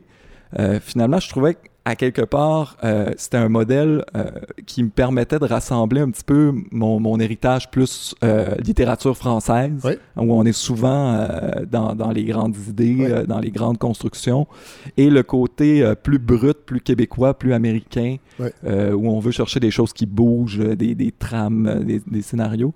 Puis j'ai trouvé ça chez Delilo, cette sensibilité-là, très poétique, très fine, puis en même temps dans des, dans des constructions qui sont impressionnantes, des fois qui, qui, ressemblent à des romans d'espionnage finalement, mais qui sont dans une poétique euh, à la fois intellectuelle et riche euh, sur le point de vue du sens. Dans la lecture de Reliques profanes, j'ai remarqué que la, la, technologie prend quand même, est souvent là. Euh, comme si c'était le dernier reliquat de quelque chose de sacré, c'est-à-dire que les personnages ont un rapport avec la technologie qui est un peu, euh, je dirais pas hiérarchique, mais oui, en fait, j'ai senti ça. Euh, et, bon, dans, votre mémoire, euh, en fait, votre mémoire porte sur les interactions entre science et littérature. J'imagine que ça, le lien est là. Ah oui, effectivement, effectivement. Euh, ben, la technologie, c'est un peu ça qui m'a donné le titre du, du, recueil parce que je me disais, il y a un côté euh, un peu drôle que, moi, moi longtemps j'avais un, petit téléphone flip là, puis tout le monde était comme pourquoi tu te promènes avec ça? Mais ça, ça a 10 ans d'ancienneté et déjà c'est quelque chose de très ancien. Il y avait un peu cette idée là du jeu quand, quand je disais relique profane c'est un peu l'idée que les choses qui sont qui ont 10 ans maintenant ça nous apparaît comme très très ancien. Euh, puis en même temps euh, j'ai l'impression que ces, ces objets là technologiques euh, participe un peu à nous déconnecter du monde d'une certaine façon et à ce qu'on ait un rapport assez transcendant avec ce qui nous entoure. Hein. Alors qu'on se croit un peu libéré des croyances d'une certaine façon. Hein. Il y a un côté, on manque de croyances. Mais euh, pour vous raconter une anecdote, une fois, euh, je descendais au métro Berry-UQAM et j'ai vu des personnes alignées qui regardaient leur téléphone cellulaire avec euh, l'architecture du métro. Et puis je me suis dit, quand même, il y, a quelque chose dans cet objet-là qui nous permet euh, de nous absenter euh, un peu à la manière que, disons, la prière pouvait rechercher, disons, nous désensibiliser aux grandes douleurs, parce que l'existence est faite de douleurs, est faite de moments tristes, mornes aussi. Et les téléphones ben, ils nous permettent ça, à quelque sorte, de, de, se sortir de ce moment euh, plutôt plat où les autres usagers du métro euh, ne, ne, nous donneront pas de like. Hein. Euh, et on s'évade dans un autre univers où on est, on est entouré, on se sent protégé et qui est un univers qui est, disons, comparable à, un paradis ou à, un au-delà souhaitable et où on, est protégé. Le numérique est, aussi une image de l'infini, comme Dieu. Les, chiffres, c'est infini, comme Dieu. Donc, on peut voir aussi ça comme une sorte de réification de, Dieu. C'est infini comme Dieu. Exactement. Et encore, euh, pour revenir à Don DeLillo, euh, il y a euh, un personnage de, de sœur euh, qui meurt euh, à la fin de son roman Underworld, qui est son grand roman. Et elle se retrouve sur Internet, elle se promène sur des pages web, donc on, a son intériorité. Sa mort, c'est pas l'au-delà chrétien, c'est c'est le web. Là. Mm. Alors, euh, j'ai toujours trouvé qu'il y a une sorte de mystique là-dedans qui est, qui est, plus ou moins euh, assumé par ceux qui, qui, pratiquent. On va pas sur Internet en se disant on, commet un acte religieux ou on, on, doit être dans un état d'ablution pour aller sur Internet. Non, on se dit pas ça, mais en fin de compte, ça nous sert un petit peu de... Sans le savoir, parce que dans le, fond, on est tellement... C'est tellement prenant, c'est quand même... Euh, c'est quand même très engageant. Les, les, médias sociaux, entre autres, les téléphones, c'est et j'imagine qu'on n'est pas capable d'avoir cette réflexion-là, mais oui. Euh, est-ce que la littérature permet justement d'avoir cette réflexion-là, de prendre un pas de recul par rapport à ces phénomènes-là? Ben, la littérature, je pense qu'elle permet d'un côté de, de dédramatiser un petit peu euh, le jugement critique qu'on peut avoir. Dans un essai, mettons, j'aurais écrit un essai là-dessus, j'aurais eu tendance à, faire une critique, à juger cet état-là par rapport à ce que c'était avant. j'aurais peut-être pensé aux grandes crises de la, religion euh, catholique euh, au 17e siècle. Mais, mais là, en littérature, ce qui est intéressant, c'est que tout d'un coup, on peut juste le traiter avec humour, le traiter avec autodérision aussi, parce qu'on, moi, je me sens inclus dans cette problématique-là. Ce C'est pas un jugement porté de haut sur l'état d'une société euh, dont je me sentirais exclu. Non, tu sais, je suis les deux pas dedans.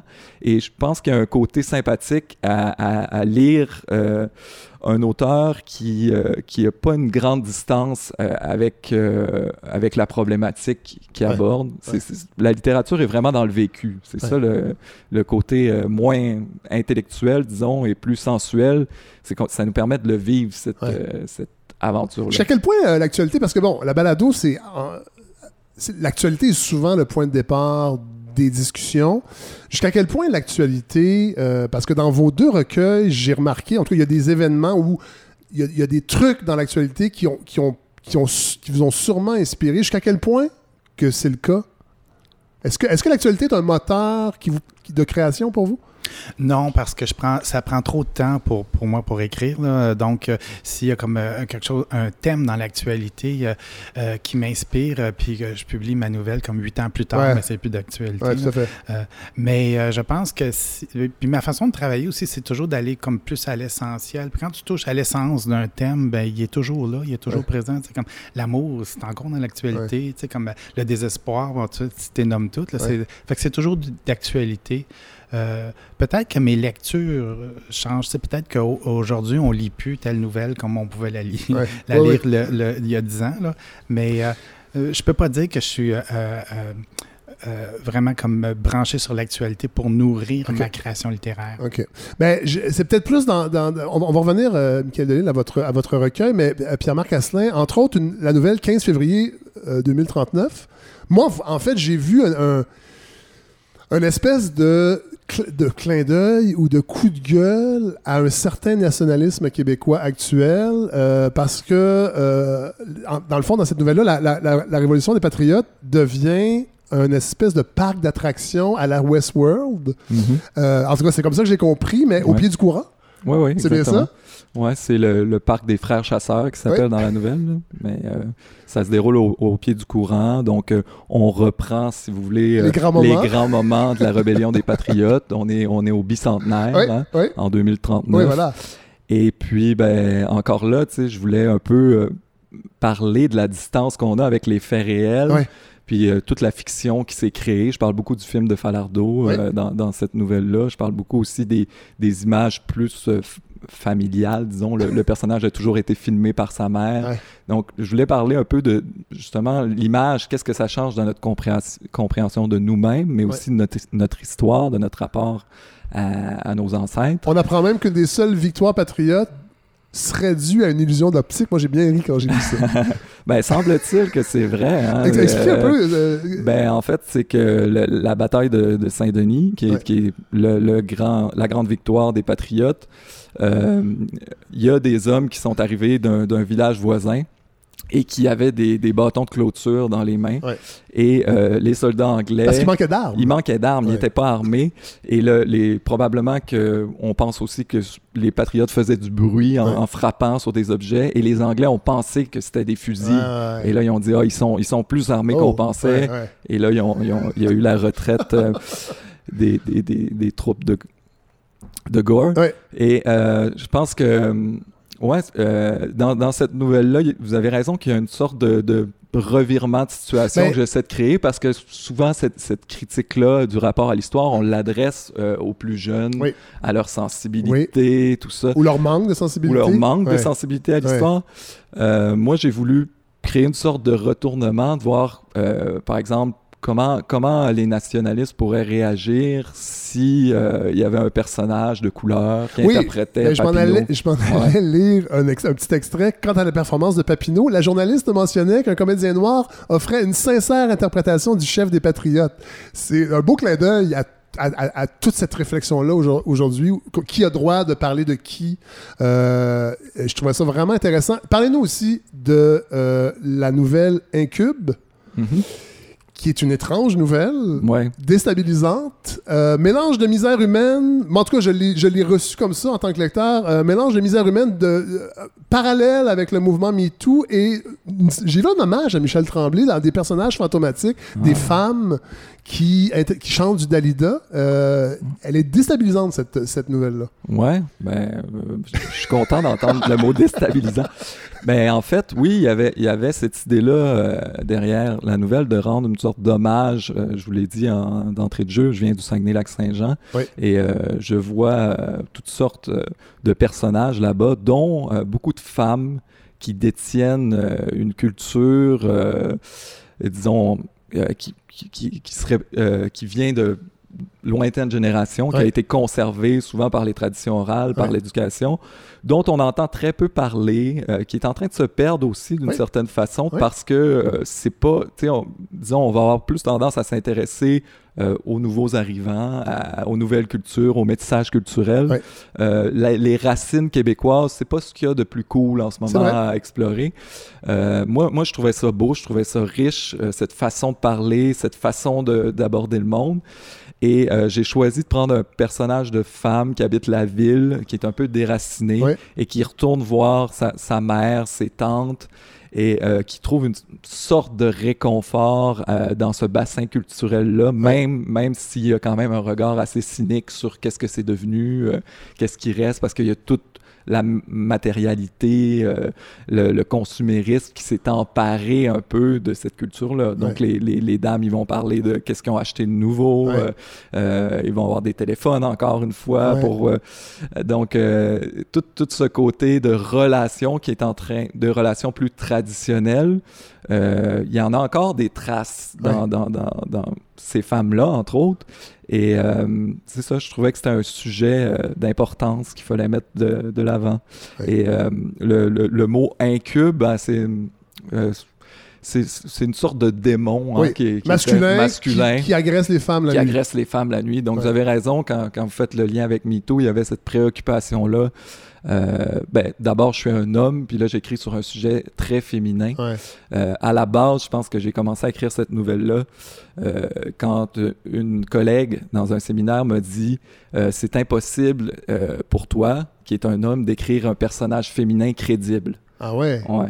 Vous l'avez pris comme un défi? Ben, j'ai pris comme un défi. je me suis dit, ben, j'ai l'impression que je connais assez l'intériorité de certaines femmes, pas toutes les femmes, pour produire des personnages féminins crédibles, attachants, euh, puis dire quelque chose sur la réalité de la féminité aujourd'hui. Mais après... Est-ce que ce débat-là, actuel, sur la capacité d'une personne d'écrire ou de créer ou d'imaginer le vécu de quelqu'un d'autre, est-ce que c'est quelque chose qui vous anime? Est-ce que c'est quelque chose qui vous interpelle en tant que créateur? Moi, je pense qu'en littérature, c'est vraiment l'endroit où je fais ce que je veux. Euh, fait que je me fais, je me, fais pas ce problème. Je me pose pas. Euh, ben, c'est pas vrai, je me pose pas ces questions-là. Je me les pose, mais je fais vraiment ce que je veux euh, quand j'écris. Puis je pense que ce que j'écris dans ce que j'écris, ça passe les questions que je me suis posées, même si c'est pas le thème. Là. Euh, fait que je pense que c'est vraiment une, une, responsabilité pour l'écrivain d'être euh, vigilant, euh, d'être conscient, de réfléchir là-dessus, mais pas nécessairement obéir à, à, ce, à, ce, que la morale actuelle dicte. Mm. On, va y on, va y plonger, euh, Michael Delille, dans votre, euh, votre recueil de nouvelles, où contrairement à celui euh, de Pierre-Marc, euh, et là c'est pas un défaut, mais on le sent un peu plus le vôtre, Pierre-Marc, plus éclectique dans les personnages. en fait, on sent, quand on lit le, votre note à la fin, on comprend que, ben, il y a des nouvelles qui ont été écrites pour votre, votre maîtrise, il y a des nouvelles qui ont été écrites pour... bon, il y, a, quelque chose de plus... Alors que dans votre recueil, Michael Delille, il y a vraiment une unité... Euh, dans l'écriture, entre autres, dans le, type de narration qui se retrouve, c'est assez uniforme. Et, je, trouvais ça vraiment intéressant à ce niveau-là parce qu'on a l'impression, dans le fond, que c'est des petites pépites qui auraient pu devenir des romans. Peut-être que je me trompe, mais je, sentais ça. Oui, mais c'est peut-être le, travail de densification qui donne un peu cette impression-là. Puis je vois souvent mes, nouvelles comme des, un travail d'icône. Tu sais, comme on, travaille sur une photo sur laquelle on, peut revenir puis voir d'autres choses une autre fois. Là. Euh, fait que c'est peut-être ce, travail-là qui fait qu'il y a une sorte de densité dedans. Euh, est-ce que c'est quelque chose que je veux faire consciemment? Non, c'est comme ma façon de faire. Euh, mais je dirais qu'à la lecture, il y a quelque chose de les nouvelles sont courtes aussi, la plupart assez courtes. Euh, le style est assez direct, beaucoup de dialogue, mais c'est des phrases courtes. Je trouve que ça, y a un rythme en fait qui est vraiment euh, qui happe le, lecteur. Oui. Puis je pense que aussi que l'unité de thème est, euh, est, due au fait que ça a été écrit, euh, c'est pas des, des, nouvelles que j'ai colligées au, au, euh, au, fil. J'en ai déjà fait des, des, recueils comme ça, mais là, je suis rendu à un point où je peux plus, parce que je fais publie pas en revue. Bonne idée. Non, mais vous, vous êtes romancier aussi. J'imagine que forcément, ça a un impact sur la façon d'écrire c'est bizarre. Est-ce que, vous êtes capable d'écrire en silo? De... Je pense que c'est le contraire. Je pense que c'est l'écriture de nouvelles qui influence plus mes oh, romans. intéressant. Parce que mes romans sont souvent euh, des, suites de chapitres qui se tiennent en soi autonomes, comme, comme une suite de nouvelles. Fait que c'est vraiment, pour moi, la nouvelle, c'est vraiment comme euh, ma façon d'écrire qui me vient naturellement. Ah je, suis un sprinter, je ne suis pas un marathonien. Euh, puis je suis vraiment à, l'aise là-dedans. Euh, j'aime beaucoup la, photo. Je trouve que les, la différence que je vois, c'est un peu la nouvelle, c'est comme une photo où il y a beaucoup de choses qui se passent, puis le roman, c'est un film. ça fait que c'est plus. J'aime beaucoup peut-être aussi c'est de l'impatience. J'aime beaucoup quand c'est ramassé. Euh. Puis les thèmes, bon, il, y a, une unité de thèmes parce que vu que je les ai écrits euh, dans un espace assez rapproché, puis c'était les thèmes qui m'habitaient, les questions que moi je me posais, mais ça, ça revenait euh, tout le temps. La narration est, la plupart du temps la première personne. Oui, oui, oui. ce sont des narrateurs masculins d'âge Il y a très peu de femmes. Oui, ça, c'est quelque chose que j'ai constaté après coup. Euh, puis euh, c'est, euh, j'ai, trouvé ça étonnant, mais je pense qu'en même temps, ça, ça participe du. Ben, c'est des questions. il n'y avait pas de, de euh, d'inquiétude politique à l'origine de ça. C'est juste comme c'est des questions que je me posais avec des, hommes avec certains problèmes. On va voir Louise Desjardins tantôt, ah. alors c'est correct. Là. Il va avoir des femmes dans l'épisode. Faut pas se sentir mal. Ah, je, l'aime beaucoup. puis euh, euh, je pense que c'est des hommes qui ont des problèmes. Puis je pense qu'une partie des problèmes, je pense que leurs problèmes ont lieu dans des décors qui font en sorte que c'est euh, exacerbé par le fait justement qu'il y a peu de femmes. Euh, je le dis tout le temps. Euh, mes, mes, romans de gars pourraient toujours s'écrouler si une femme qui rentrait dans la pièce disait arrêtez de niaiser. c'est vraiment des, des, gars qui se comptent des histoires. Là. je pense que l'absence du féminin contribue un petit peu à la, à, la, folie furieuse intérieure de ces gars-là. Euh, vous avez écrit un roman, Le feu de mon père, qui était auto-fictionnel, on peut dire ça? C'est un récit, euh, on ne savait pas trop quoi écrire dessus, c'est un témoignage, c'est comme un journal. C'est le seul euh, livre que j'ai fait où c'est pas de la fiction. OK. Et est-ce que, j'ai senti dans, dans, vos nouvelles qu'il y avait cette part-là encore, de, ben, pas d'autofiction, mais de, il y, avait, il y avait quelque chose de très personnel. Ben, Évidemment, c'est toujours personnel, la littérature, mais je, je, le sentais plus dans votre livre que dans celui de, Pierre-Marc. mais moi, j'ai fait le feu de mon père pour aller voir dans l'autofiction ce que j'avais à, apprendre de ça. C'est un genre que j'aimais pas beaucoup. J'avais beaucoup de préjugés contre ça. Je trouvais ça paresseux. je trouvais ça comme histoire. Il y en a eu beaucoup aussi. On a été inondés de ça. Oui, puis euh, donc beaucoup de mauvais. Euh, oui, forcément. Ben, j'ai dit quand même, bon, je vais arrêter. Je vais aller voir ce que j'ai à faire là-dedans, ce que j'ai à apprendre là-dedans. Puis je l'ai fait. Euh, je ne le referai plus. je l'ai fait une fois. C'est beaucoup de nudité publique. Hein, oui. oui, il y a beaucoup de oui, oui. Puis, euh, mais ce que j'ai appris, ça, ce que j'ai appris, ça a été quand même bon pour euh, euh, exercer ma franchise dans la narration, tu sais, parce que dans, dans l'autofiction, bon, il y a une franchise obligée un peu. ça, ça, je pense que j'ai, je suis arrivé à l'intégrer dans ma fiction. Ceci dit, dans, dans mon recueil de nouvelles, c'est sûr que on peut faire des liens. Puis c'est sûr que je le dis toujours, je suis un écrivain sans, sans imagination. Fait que s'il y a quelque chose qui arrive dans mes livres, ah c'est probablement que je l'ai vécu ou que je l'ai vu, que j'en ai été témoin Bon. Euh, ceci dit, j'ai jamais commis de meurtre, là. Non, non. je, pour être clair. Euh, la vieillesse, euh, ça aussi, j'ai remarqué ça. La vieillesse et l'enfance se rejoignent souvent dans la même nouvelle. oui. On dit souvent, ben, c'est presque le commun, qu'on retombe en enfance au temps de notre extrême vieillesse, mais vous démontez un peu l'image jovialiste qu'on peut parfois y rattacher, celle du vieillard sénile et joyeusement insouciant puisque la vieillesse semble être une enfance sans avenir. Oui, ben c'est sûr que bon, euh, je parle de quand je parle de vieillesse, le premier exemple que j'ai, c'est moi-même. Puis je pense que tous les écrivains, c'est des c'est des êtres qui ont gardé. Euh, bon, on passe notre vie à s'asseoir devant une table et inventer un monde. Fait que c'est pas très mature en, quelque, ben, part. il y a une, sorte d'enfance qu'on a conservée. Là. Euh, fait que c'est sûr que c'est encore présent dans les questions que les narrateurs se posent.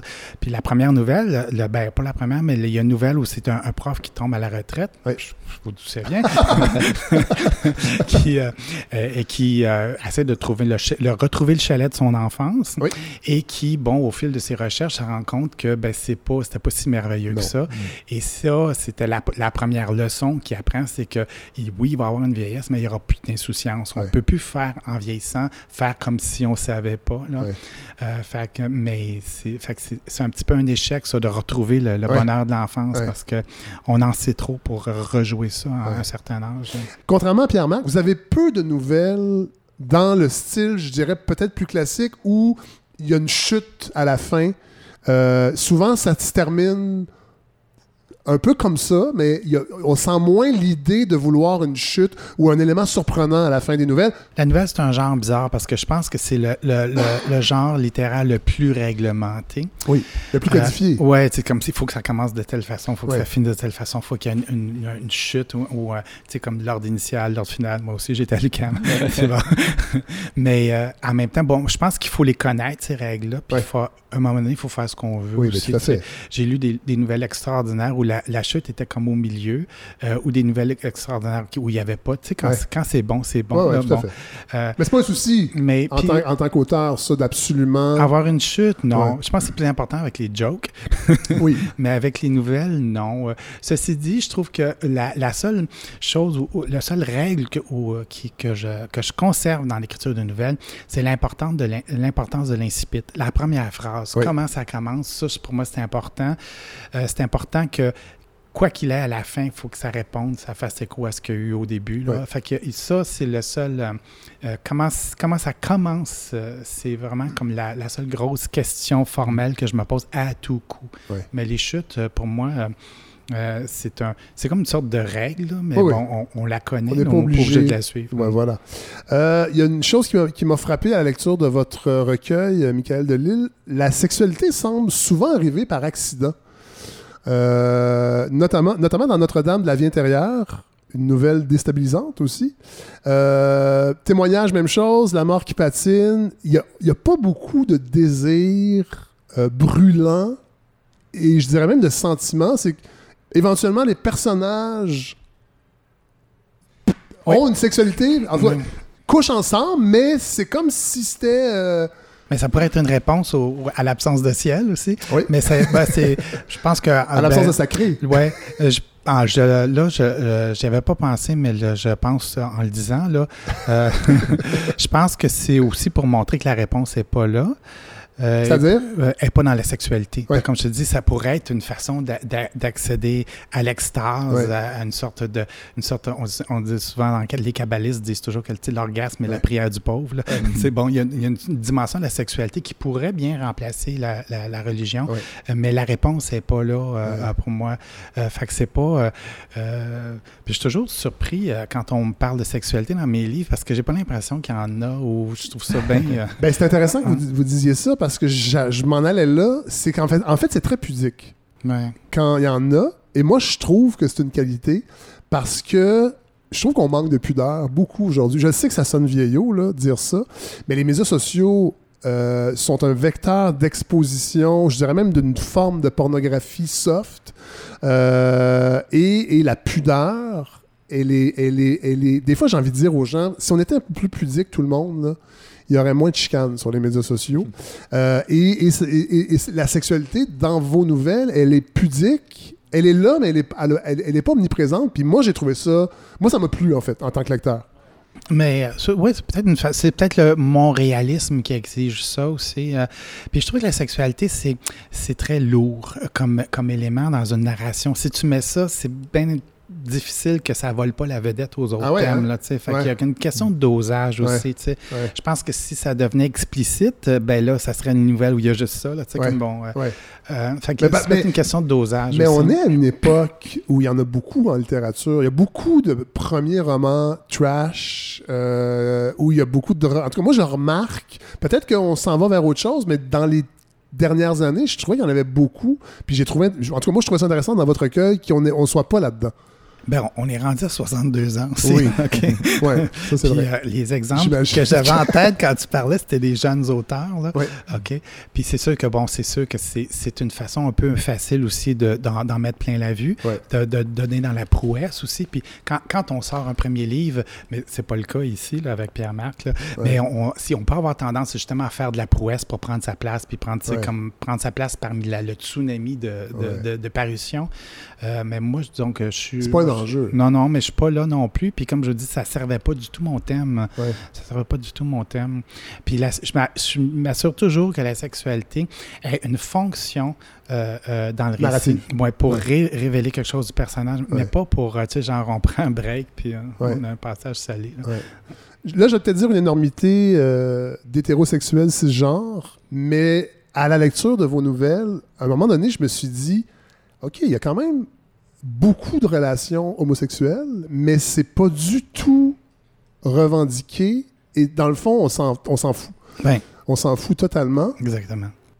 Et ça aussi, je trouvais que c'était un petit peu en c'est en opposition à notre époque qui est extrêmement revendicatrice. Là, vous allez peut-être encore me dire, c'est l'âge? non, non, c'est toujours, c'est là depuis longtemps. Euh, j'ai toujours eu un traitement de l'homosexualité qui était comme, qui présentait ça comme, euh, euh, c'est comme ça, on passe en d'autres choses. J'ai ben, jamais vous très bien. Ouais, on m'a déjà même demandé dans un roman de rajouter un paragraphe de coming out pour que tous les lecteurs soient ah, clairs. Moi, j'ai dit, ben non. Ça vous gosse, hein, ça? Ben oui, c'est là, c'est là. puis c'est pas. Euh, euh, moi, je vois pas le problème là-dedans. Euh, puis, comme je dis, c'est c'est pas non plus pour faire la promotion de quoi que ce soit, c'est parce que ça sert vraiment la, proposition narrative. Mais je trouve qu'encore mieux, c'est que ça, mm. Ça existe, tout simplement. Puis c'est là. C'est mm. pas. Y a pas... Ouais, ce que dans le fond, ce que je veux montrer, c'est qu'il n'y a rien là. Voilà. Mm. Mais vous réussissez très bien. Pierre-Marc, vous êtes au doctorat? Oui. Toujours en recherche et création? Effectivement. J'imagine qu'il y aura. Euh, il y aura. Euh, un postdoc. Ben, peut-être, mais en tout cas, il y aura quelque chose qu'on pourra lire. Euh, j'imagine qu'il y aura un prochain livre. Travailler je travaille. Ben, là, en fait, j'ai un projet de roman graphique avec un peintre qui s'appelle Yannick Raymond. Ah oui. je veux bon, simplifier un peu mon travail. Vous aimez la peinture, hein? J'adore la peinture. Parce que ça, ça, ça, ça, transpire pas de bord en bord de votre recueil. Mais il y a une, nouvelle sur un peintre.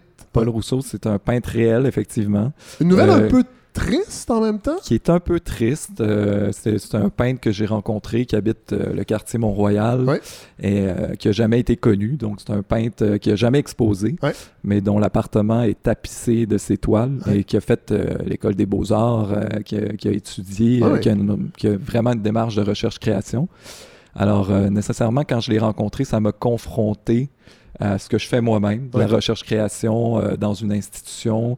Et puis, je me suis demandé euh, qu'est-ce que ça vaut l'art euh, pour elle-même? Parce que dans son cas, c'est vraiment pour créer, parce que comme il n'y a jamais eu d'exposition, il n'y a personne qui est pas présent sur le marché de l'art, parce que ça aussi, on a l'impression que c'est une mesure étalon. Est-ce que cet artiste-là vend ou non? Non, c'est ça, il vend pas. c'est ses toiles, c'est sa démarche personnelle. Il est en recherche pour lui-même mais il n'en a jamais fait une carrière, il n'en a jamais fait. Euh, lui, il a passé sa vie à voyager, ce qu'on qu'on voit un peu dans le livre, mais effectivement, je suis parti de ce personnage-là et j'en ai pas fait une autofiction, j'en ai fait euh, une fiction. J'ai décidé de faire un personnage qui voyage un peu dans le temps, qui a des capacités un peu bon, c'était une façon un peu de, de, rendre compte euh, de, de, sa façon de s'exprimer parce que c'est un, un, homme qui s'exprime sur plusieurs temps, sur plusieurs époques.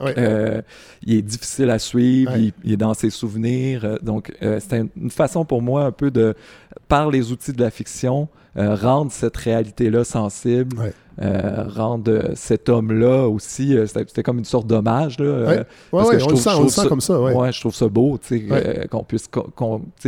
justement, vous disiez un peu ceux de ma génération, on publie un premier livre, on veut que ça soit un petit peu tape à l'œil, entre guillemets, pour que les gens s'y intéressent.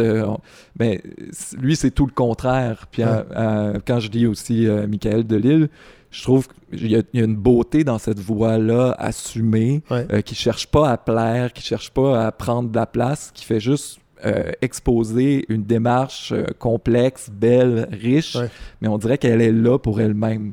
Puis moi, c'est une sorte d'idéal en tant que jeune écrivain d'avoir ça. Je, suis pas sûr que je l'ai vraiment dans, mon recueil de nouvelles parce que nécessairement, je suis jeune puis je me suis permis un petit peu d'extravagance par moment. mais euh, j'avoue que mes, mes, grands modèles, euh, ils, ils, sont mes modèles par une sorte de simplicité euh, et stylistique. Et dans, dans, la réception, si on veut, il n'y a pas une volonté de, de devenir ou de, de, de, paraître. Hein. C'est vraiment dans, La création se suffit à elle-même. Puis dans euh, Eliza, qui est une euh, nouvelle qui se passe dans le Grand Nord, qui est un policier euh, en, poste. Il y, a un, beau passage sur la, sur la peinture. Euh, c'est le personnage de Martin, qui est un photographe qui arrive avec des journalistes, qui lui est allé au Bénin, euh, et dans un cours au cégep, il y a un de ses professeurs qui a montré une peinture de Jean-Paul Lemieux, puis lui, là, il s'était dit, je vais vous citer, qu'il allait au moins une fois dans sa vie photographier les étendues de blanc, mais le paysage ici n'a rien à voir avec un Lemieux, me dit-il, parce que l'œil s'épuise trop vite, et un œil épuisé perçoit le monde en riopelle. J'ai vraiment trouvé que c'est une phrase magnifique. Ben merci, merci.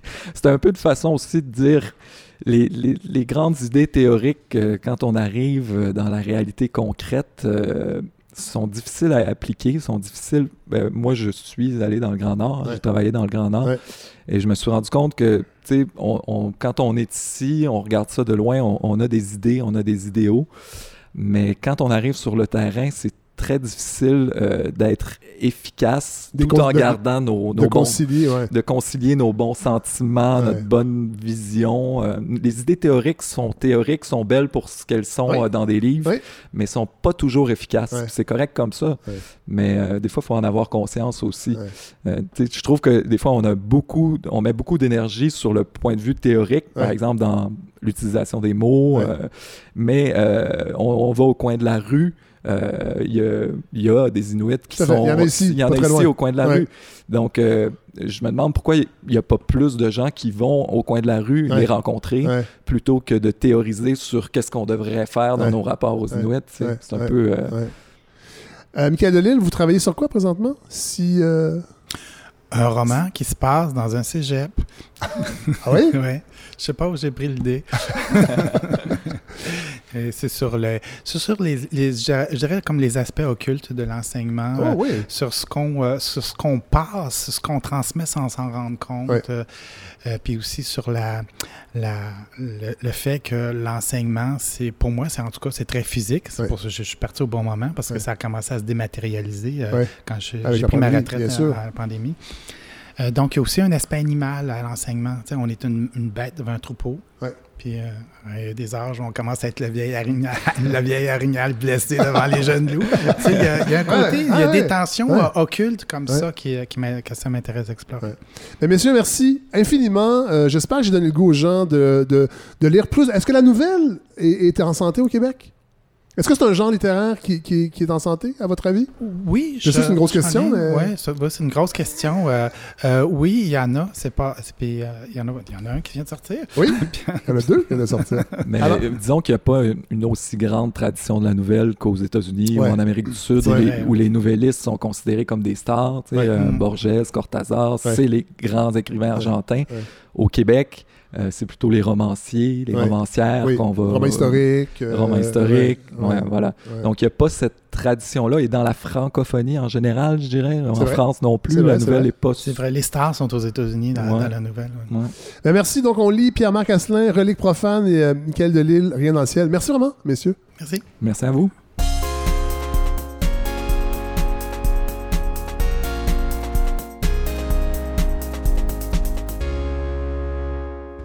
Bon, alors, euh, s'il y a une chose qu'on n'a pas entendu beaucoup à date, je sais, je vais me faire reprocher, je vais recevoir des courriels, on n'a pas entendu beaucoup de femmes euh, dans cet épisode. Puis les femmes et la Révolution tranquille, c'est quand même extrêmement important. On a glissé un peu, euh, on a glissé un peu plus tôt euh, un petit mot avec, euh, avec les historiens Stéphane Savard et Martin Paquette. Mais là, on a une femme, Louise Desjardins, bonjour. Bonjour. Je vous ai annoncé tantôt, j'ai dit, à, dit à Martin Paquette, attendez là, avant, avant de parler du rapport des femmes et la Révolution tranquille, le rôle, parce que je savais que vous allez être là, vous alliez être là. Et vous, vous avez, vous avez publié l'an dernier oui. La fille de la famille. Oui. Qui couvre cette période de la Révolution tranquille, qui n'en parle pas directement, mais qui en parle énormément en même temps. Oui, parce que ça, c'est vraiment l'histoire d'une fille qui devient femme euh, pendant cette période-là et qui se rend compte que, euh, oh, euh, ça y prend beaucoup de, ça prend beaucoup d'énergie pour prendre une, sa place. Oui. Mais là, attendez, on va, on va, on, on, va suivre les étapes ah, parce que moi, je je, là, je vais faire une, euh, confession euh, atroce. Je ne vous connaissais pas avant ah, l'an dernier. normal. Avant l'an dernier. Non, mais ben, votre, votre, votre, éditeur m'a dit ben voyons, il faut que tu invites Louise Desjardins.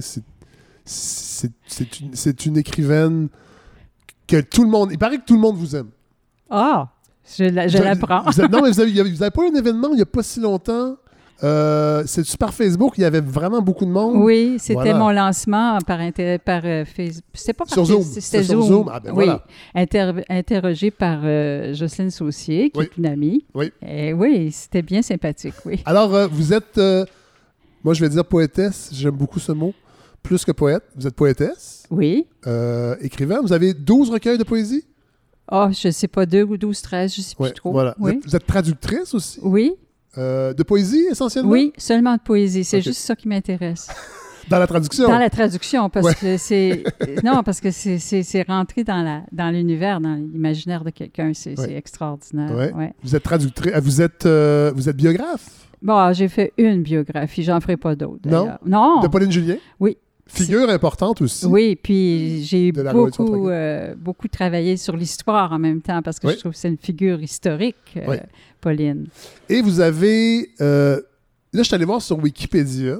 Il y avait huit romans, mais c'est votre septième. Oui. La fille, la fille de la famille. Oui, mais c'est parce que je pense des fois, il compte le recueil de nouvelles, un recueil de nouvelles que j'ai écrit qui s'appelle? Cœur braisé. Ah, voilà, oui. en 2001. En 2001. Il compte ça parmi les, les romans. C'est originaire d'Abitibi? Oui. Une région que j'adore, une région, euh, je dirais, une région sœur de la balado, parce que je suis allé deux fois faire des épisodes à Val d'Or. Euh, non, non, non, excusez-moi, un à Val d'Or, un à Rouen-Noranda. Oui. Euh, moi, je, là, les gens vont être tannés, puis je vais même en parler plus tard, mais les films de Pierre Perrault, le cycle habitibien, moi, ça a été une révélation. Ça a été une révélation. Ça m'a, donné envie de déménager un jour en Abitibi. Mon amoureuse n'est pas d'accord. Mais bon, peut-être un jour, je vais la convaincre. vous, ben, il y a une part, là je sais que c'est une question cliché, mais il y a, dans la fille de la famille, il y a une part autobiographique, évidemment. Ben On le sent parce que y a, y a, vous êtes cinq enfants. Pas, je m'en cache pas. Oui, oui, absolument. Euh, j'écris pas mal toujours comme ça, c'est-à-dire que mes livres ont toujours une espèce de, de fond de, fond de autobiographique, mais je, me, je suis très libre là-dedans. C'est-à-dire que j'ai pas le. Je me, je me, je veux pas raconter nécessairement la vérité. Non, je comprends. Mais. J'aime broder là-dessus. Voilà. Euh, reste que milieu assez difficile où les livres ont quand même une place. Oui, ben au début, c'était plutôt des Popular Mechanics, parce que mon père, c'est mon père qui a porté les Célèbre magazine euh, que les hommes aimaient beaucoup. Après ça, on a eu l'encyclopédie Grouillet, puis bon, euh, des choses comme ça, mais c'était pas euh, des livres, tu sais, il n'y avait pas de romans, il y avait pas... Ma mère avait un petit recueil de poésie. De... Cela dit, c'est un contact avec les livres quand même, oui. j'imagine, qui reste après ça. Oui, oui, mes parents lisaient les journaux surtout, puis oui, oui. La musique est importante aussi? Très, très Plus que les livres? Ah ben oui, oui. C'était euh, ma mère qui était musicienne, une grande pianiste, et euh, elle nous jouait des, du Chopin, du Mozart tous les jours. Ah euh, c'était vraiment, elle, elle, elle, voulait faire une carrière de pianiste. Ah oui. Mais à l'époque, c'était pas possible. En, fait, euh, peut-être pour, les, pour certaines personnes dans ben, une classe un peu plus aisée. Ben, Quand tu restes à Rouen-Noranda ou à, à Ville-Marie à cette époque-là, c'est rare. Non, vous n'avez pas accès au conservatoire, il faut quitter. Euh, c'est très loin, c'est très rare. Bon, la structure du livre, j'ai lu dans une entrevue que vous l'aviez. Ça n'a pas été facile. Non. Euh, parce que ce sont de courts chapitres. où la temporalité varie. Il y a des sauts dans le passé, dans des époques différentes. Oui, parce que je trouvais que c'est ça qui ça représente beaucoup comment fonctionne la mémoire. En tout cas, surtout à mon âge, euh, où on a comme un, assez grand passé. Oui. Euh, c'est rare qu'on pense, qu'on pense seulement en fonction du passé. On, on chevauche beaucoup. Dans la, mémoire fonctionne par aller-retour.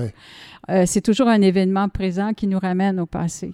Et j'ai voulu créer cette espèce de dynamique-là pour je sais pas, ça me donnait un, drive, si on veut, pour continuer. C'est quand j'ai trouvé ma formule, j'ai dit, ah oui, là, ça va y aller. Et là, est-ce que, est, -ce que j'ai bien lu le, l'éclosion de l'idée du roman, c'est venu avec des petites vignettes écrites dans un cours d'espagnol avancé? Oui, C'est bien drôle, ça. Ben oui, c'est drôle parce que j'avais jamais pensé d'écrire des petites vignettes comme ça sur mon enfance. J'ai déjà écrit, d'ailleurs, dans, La Love, mon premier roman. Ça se passe quand je suis adolescente. J'ai écrit des petits poèmes à un moment donné sur l'enfance. Mais là, euh, on devait écrire des, des, histoires, des petites histoires. Puis, tu sais, je commençais à raconter ça. Puis c'est à peu près les mêmes qui, sont, qui sont là. Euh, et mon professeur euh, il trouvait ça bien bon. Puis après ça, à un moment donné, je me suis dit pourquoi j'écrirais pas ça en français? Et j'ai recommencé. J'ai pris cette idée m'est venue de ça. Alors j'ai commencé à écrire ça en français, puis c'est ça qui a donné, qui était le point de départ. Mais je savais plus trop quoi faire avec ça. Puis ça m'a pris beaucoup de temps avant de d'arrimer tout ça de, de, construire tout ça parce que j'aime beaucoup construire euh, le, roman euh, de façon, euh, d'une certaine façon. C'est un jeu d'écriture, mais dans le fond, dans ce livre-là, je voulais qu'il y ait une évolution parallèle, puis qu'à la fin, on, ça se rejoigne votre narratrice, euh, bon, grandit dans une famille euh, avec un père assez dur. Très dur. Très dur. Particulièrement avec ses garçons. Avec, avec vous aussi, mais, mais ça se manifeste d'une autre façon. Oui, parce qu'on ne touche pas aux filles. Ouais. Ah, c'est trop. C'est à part. c'est une race à part. mais avec les garçons? Oh, ça, on peut y aller comme on veut.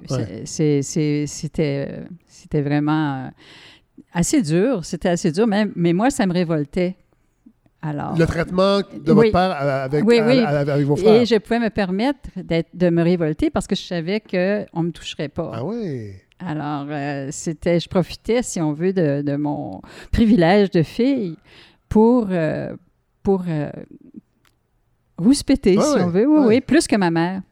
Oui. Mm-hmm. et d'ailleurs, vous, vous, le dites un peu ben, en fait, ça fait partie un peu, on lit en filigrane, euh, le, rôle des femmes, oui, il y, a, votre mère, mais il y a aussi, parce que beaucoup de familles québécoises, c'est des familles nombreuses, les, filles vont rapidement devenir des mères de substitution. Absolument. Et s'occuper des tâches domestiques ah, à un très jeune âge.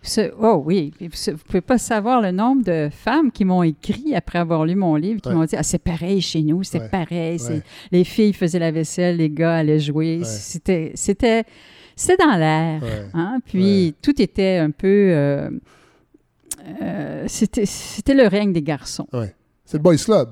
Absolument, oui, oui, oui. C'était... Et à l'âge de 15 ans, votre, votre narratrice, là, là je, je oh, oui, mais on, on, va mélanger. Oui, vous, on mélange, mais oui, c'est normal. Arrive le pensionnat, euh, autre champ de bataille, là aussi les filles doivent assumer les tâches domestiques, mais les études sont valorisées, puis ça, ça va être euh, euh, un déclencheur important. Oui, bien de toute façon, même avant d'être pensionnaire, les études étaient toujours très importantes à la maison. Oui. Pour moi, puis je pense que ça venait de ma mère qui voulait absolument que j'ai un autre sort que le sien. Ça aussi, ça revient souvent hein, dans, la littérature des femmes. Oui. Cette idée-là, de, même aussi, de, en général, de vouloir améliorer, que nos enfants n'aient pas le même sort que nous. Oui, exactement. Alors, euh, parce que c'était quand même pas facile pour les femmes. Il, était, il y avait beaucoup, euh, euh, peu, très peu de liberté, si on veut. Et, mais à, rendu pensionnaire, là, j'étais seulement avec des filles. Et euh, j'étudiais beaucoup. je pense que ce qui m'a sauvée, c'est que j'étais bonne à l'école. Et c'est ça qui faisait que je pouvais compenser. Les garçons pouvaient être paresseux, pouvaient être mauvais à l'école, mais moi, si j'avais pas été bonne à l'école, je suis pas sûre que j'aurais pu faire ce que j'ai fait. Bon, on va en parler un peu plus tard. Vous êtes quand même venu assez tard à la littérature. Oui, très euh, tard. Vous vivez la Révolution tranquille de plein pied. Oui. Je dirais pas votre âge parce que c'est pas poli. Ah, c'est pas grave. non, ça me dérange pas. J'ai 78 ans. Bon, 78 ans. Donc, la Révolution tranquille, vous la vivez comment en tant que femme? Euh, c'est-à-dire que quand c'est la, Révolution tranquille avant 1970, avant 70-71, parce que j'ai eu mon premier enfant en 71. Avant, j'étais assez, j'étais vraiment très euh, militante, si on peut dire. Euh, je suivais tout ce qui se passait. J'allais, j'allais dans des, des réunions. J'étais bon, je travaillais un peu aussi pour le Parti québécois. Puis en tout cas, j'étais très, très, J'allais dans des manifestations et tout ça. Puis, à un moment donné, quand. Euh, excusez-moi, parce que est-ce que vous avez croisé Horace Lalancette à, cette époque-là, qui a fait de la politique pour le Parti québécois? Non, non, moi je l'ai vu dans des films surtout. oui, oui, Horace Lalancette, ah c'était très Parce que je sais qu'il s'est présenté en 73, je pense. Oui, c'est ça. Mais moi, je n'étais plus là. Ah, hein? voilà, OK. Moi, je n'étais plus en Abitibi. J'étais à Montréal, j'enseignais au cégep. Et puis euh, là, j'ai eu mes enfants, l'enseignement. Euh, je suis devenue tellement occupée que ça ça m'a un peu. J'ai ralenti, si on veut. Ce qui est le sort de bien des femmes aussi. C'est un, peu l'idée de la pièce de théâtre. Maman travaille pas parce qu'elle a trop d'ouvrage. trop d'ouvrage. Mais c'était ça, hein, parce que j'avais pas une minute. Je me rappelle que à 9 h, des fois, j'écoutais les nouvelles et puis je dormais, puis je me réveillais à 1 h du matin sur le divan. En tout cas, c'est des choses comme ça pendant plusieurs années. Et euh, j'ai, mais ce que j'ai vécu, c'est, peut-être la transition, si on veut, euh, de, de l'état de la, de la fille, parce que la première fois que j'ai acheté une auto, il fallait la signature de mon père. Euh, quand j'allais enregistrer mon enfant, il fallait que ce soit le mari qui ah signe. Euh, je ne pouvais pas changer. En tout cas. Et ça, on le retrouve oui. dans, dans, votre personnage, dans votre roman. C'est, ça. On, on, le savait. On moi, je l'avais déjà entendu, mais de le relire, c'est frappant. Oui, oui. Puis ça, j'ai toutes ces étapes-là où, quand, où on, on n'avait pas de place, si on veut, dans la, sphère euh, des travailleurs. on ne faisait pas partie des conventions collectives. Ça, c'est fou, ça. C'est fou. Encore une fois, les mouvements progressistes, c'est les angles morts du mouvement progressiste. Absolument. Mais après ça, les femmes plus les femmes sont arrivées sur le marché du travail, plus elles ont pu être représentées dans les syndicats et plus les syndicats ont pu mettre des clauses qui, qui s'appliquaient aux, femmes à l'égalité. Cela dit, dans votre roman La fille de la famille, euh, vous le dites, dans le fond, vous êtes en train de je vais dire ce mot-là, mais c'est très genré, mais vous êtes en train de tricoter la conciliation travail-famille qui n'existe pas. Et vous êtes devant un CA de, garde, de, service de garde composé uniquement d'hommes. Absolument. ah oui. Ah oui.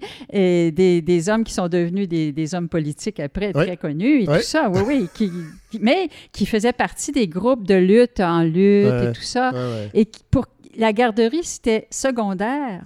C'était pour promouvoir leur idéologie qu'ils étaient là. C'était incroyable. Moi, ça, ça m'a toujours... Ça, puis la religion, là, ça m'a toujours agacé. Que je me suis toujours dit pourquoi on, est obligé de suivre des normes comme ça, des normes qui viennent des hommes, qui, qui a pas, et qui, qui ne correspondent pas du tout à ce qu'on est, à ce qu'on vit.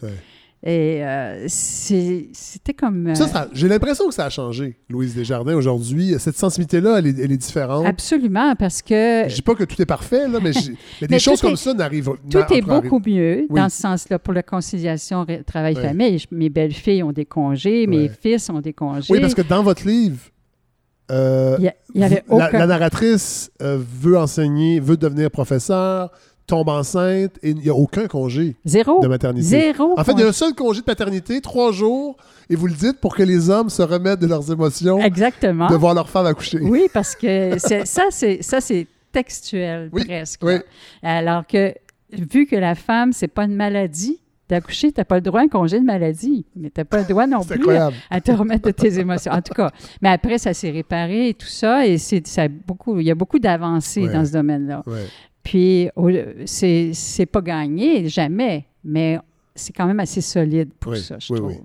Euh, votre, votre narratrice, ou vous, ça, ça j'aimerais savoir si c'est arrivé, devait défendre vigoureusement le droit d'enseigner Madame Bovary. Oui. On est dans les années 60, début 70? Début, euh, fin 60. Quand même. Oui. Parce que c'était un livre à l'index. Oui, mais on a l'impression que l'index. Ah non, non, non. C'est 1950, non, non, 48. Non, non, non, non, 69, je crois. Ah, ah oui, oui. C'est après des permissions de l'évêque. Moi, j'étais la seule fille à enseigner d'un collège classique. Oui. Et c'était pas encore le cégep. C'était dans quelle région? C'est dans la région de Montréal, pas loin ici. Là. on ne le nomme pas. On ne le nomme pas. euh, vous dites quand même parce que vous l'avez dit tantôt, vous aviez un, espace parce que vous étiez intouchable, heureusement, euh, par rapport. Vous saviez que votre père n'allait pas. Euh, vous pouviez lui répondre, vous pouviez le confronter. Oui. Et vous le dites malgré tout. Puis ça, j'ai trouvé ça intéressant parce que je suis pas sûr qu'on le lirait de quelqu'un de plus jeune aujourd'hui, mais le fait d'être entouré de gars, ça vous a permis d'affronter les décennies à venir. En fait, ça vous a donné une armature. Oui, parce que... Je dis pas que c'est un passage obligé, non, mais, il y a eu des avantages. Ben oui, absolument, parce que ça m'a amené à, à, me défendre. Euh, euh, aujourd'hui, euh, je trouve qu'il faut aussi que les femmes apprennent à se défier, apprennent à se défendre. Moi, je me suis pas défendue. Je, regrette de ne pas m'être défendue physiquement. Ah ouais, hein?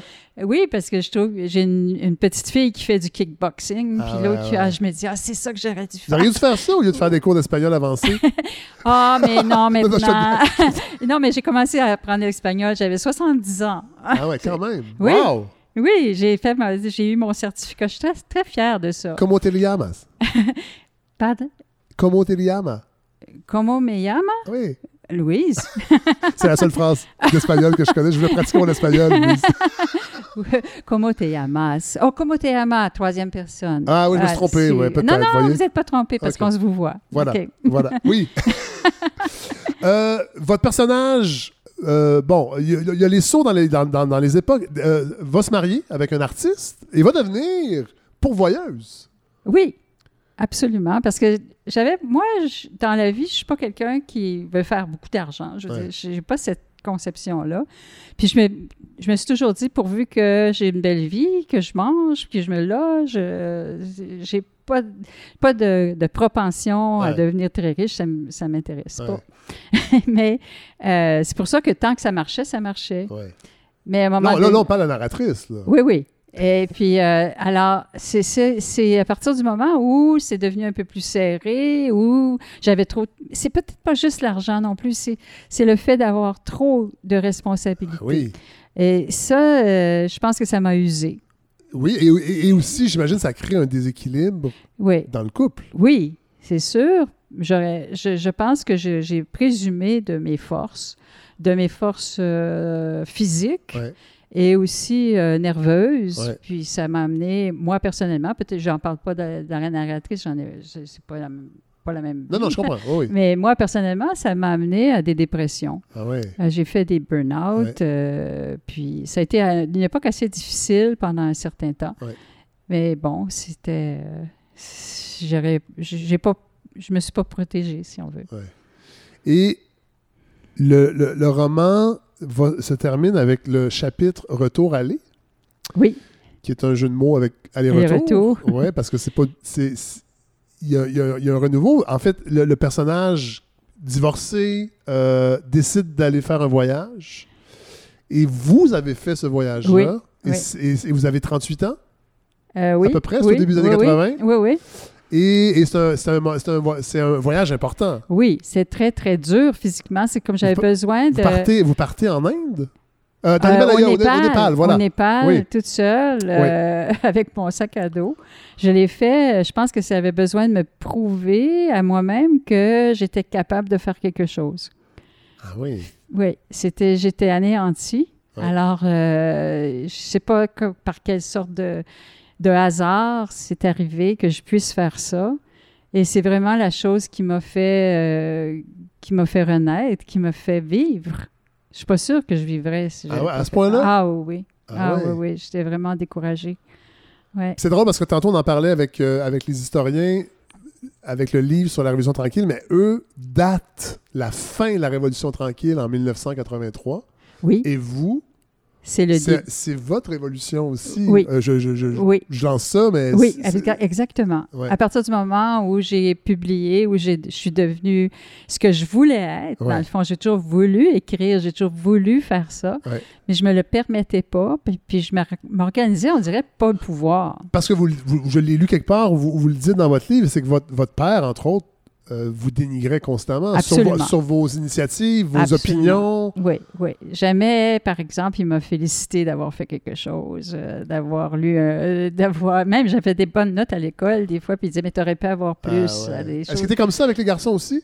Non, ah pas du hein? tout. Euh, quand il était le temps qu'ils aillent à l'université, ils ne voulaient pas y aller. Puis mon père les suppliait allez-y, je vais tout payer. Ah Alors que moi, euh, c'était ben, si tu veux y aller, paye. Ah ouais. Ah, c'est incroyable. Ah oui, oui. Mais c'était comme dans l'air, ça. tu vas te marier, tu vas, ton mari va te faire vivre, puis tu n'as pas besoin de gagner ta vie. Alors que ça a été l'inverse? Ben oui.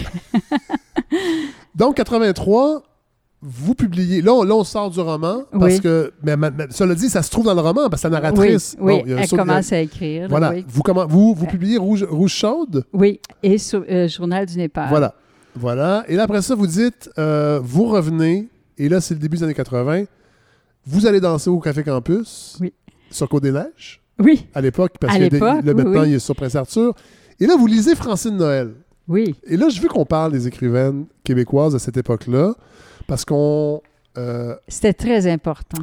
C'est ça, puis on l'oublie, ça. C'était très important. France Théoret. Ouais. Moi, là, quand j'ai lu Nous parlerons comme on écrit de France Théoret, j'ai dit Ah, on peut dire ça, on peut écrire ça. Nicole Brossard. Ouais. Euh, Denise, Denise J'étais amie Yolande aussi. Villemer. Ah, oui, Yolande aussi. J'étais amie aussi avec Élise Turcotte. On a écrit des choses ensemble, la catastrophe. On, ça bourdonnait, là. Ça bourdonnait. Et ça, je trouve ça important parce que moi, c'est une réflexion qui m'habite de plus en plus, euh, puis j'en ai parlé avec Jean-Marc Limoges, euh, les, livres disparus, les livres québécois qui disparaissent de, notre imaginaire, de notre patrimoine collectif, euh, qui sont plus réédités. on parle beaucoup, ben, il y a des livres d'hommes évidemment, mais tu sais, des années 15, 20, 30, 40. Et je trouve que les, Là, c'est peut-être plus le cas aujourd'hui parce qu'il y, a un foisonnement de publications, mais, mais ces auteurs-là ou ces autrices-là, euh, ils sont encore. Évidemment, les livres sont disponibles, mais il y en a plein qui sont, qui sont disparus. Absolument. Il faut quand même leur rappeler de l'importance que ça a eu pour, pour les, Mais même avant ça, je sais pas, quand j'étais plus jeune, puis que je lisais Marie-Claire Blais, euh, Anne Hébert, c'était quand même incroyable lire des choses, des, histoires de Marie-Claire Blais, d'Anne Hébert, des histoires sordides. oh, on peut écrire ça, ça se fait. C'est comme.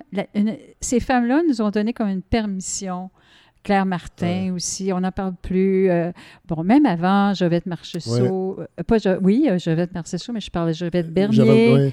vous, avez, vous avez écrit Oui, j'ai fait un petit, petit topo. Parlez-nous d'elle un peu. Ah, c'était très important, Jovette Bernier. Quand j'étais plus jeune, ma mère écoutait Je vous ai tant aimé. Je pense qu'elle écrivait pour la radio. un réseau roman?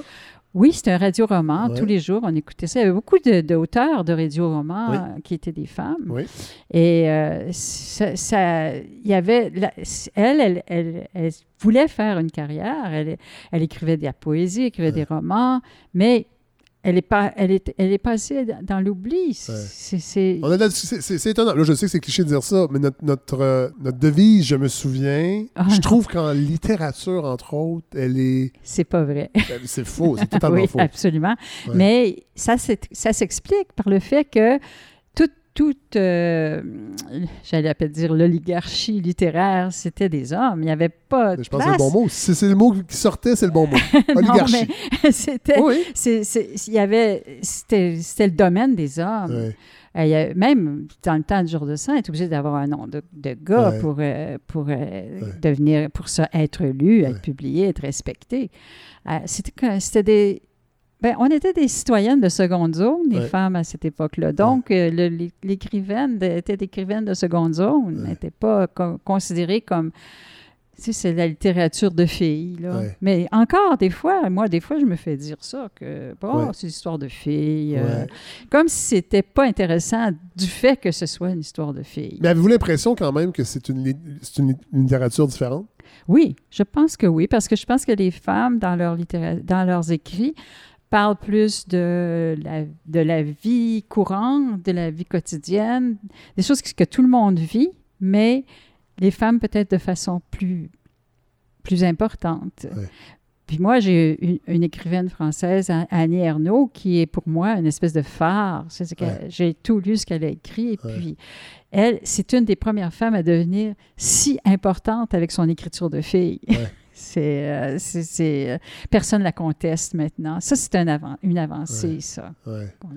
Avez-vous l'impression que vous avez influencé des. Euh, est-ce, que, est-ce que vous avez joué le même rôle que les Nicole Brossard et les Denise Denis ont joué pour vous? Je sais pas, parce que je, j'ai beaucoup travaillé euh, quand j'étais surtout en Abitibi, puis aussi à Montréal pour l'UNEC. Pour... Mais je sais pas, j'ai travaillé dans des associations, j'ai organisé des lectures, j'ai fait des choses comme ça, mais je ne sais pas si mon écriture euh, comme telle, je ne sais pas. Je pense que je je suis pas. Je suis peut-être encore trop jeune. Je suis pas dans la pour avoir, pour avoir un, une, opinion sur votre leg. je, je, sais pas, je sais pas. C'est trop, c'est une question que je me pose pas. Ouais, non, je comprends. Euh, c'est mon travail, moi. Moi, j'écris. je, sais, je pense que j'écris pour, pour tout le monde. Ouais. Euh, pas, pas nécessairement pour les écrivains. Je comprends. Mais je sais qu'il y a des écrivains. Peut-être que les écrivains ne sont pas des très bons lecteurs aussi. Ah, je sais pas. Mais on ben moi, je lis, je, suis une je lis comme une écrivaine. Que ah ouais? Hein? Je, ah ouais? Je, je, viens de finir de lire euh, Fille sans fusil de Paul Bayarjon. Là, je lis ça, puis je dis, ah, elle a fait ça comme ça, elle a fait ça comme ça. Ah, regardons, elle a pris ses petites. je regarde comment c'est fait. ben, Louise Desjardins, merci beaucoup euh, de, m'avoir accordé euh, ce, ce moment-là d'avoir accepté de venir me parler de votre livre, La fille de la famille. J'avais envie aussi. Là, il y a des gens qui vont peut-être dire Ah, vous auriez dû avoir la parité, la révolution tranquille. Bon, ça, des fois, c'est pas possible, mais je, je, tenais à avoir une voix féminine, puis c'est vous qui l'avez incarnée. Ben, merci beaucoup. Merci.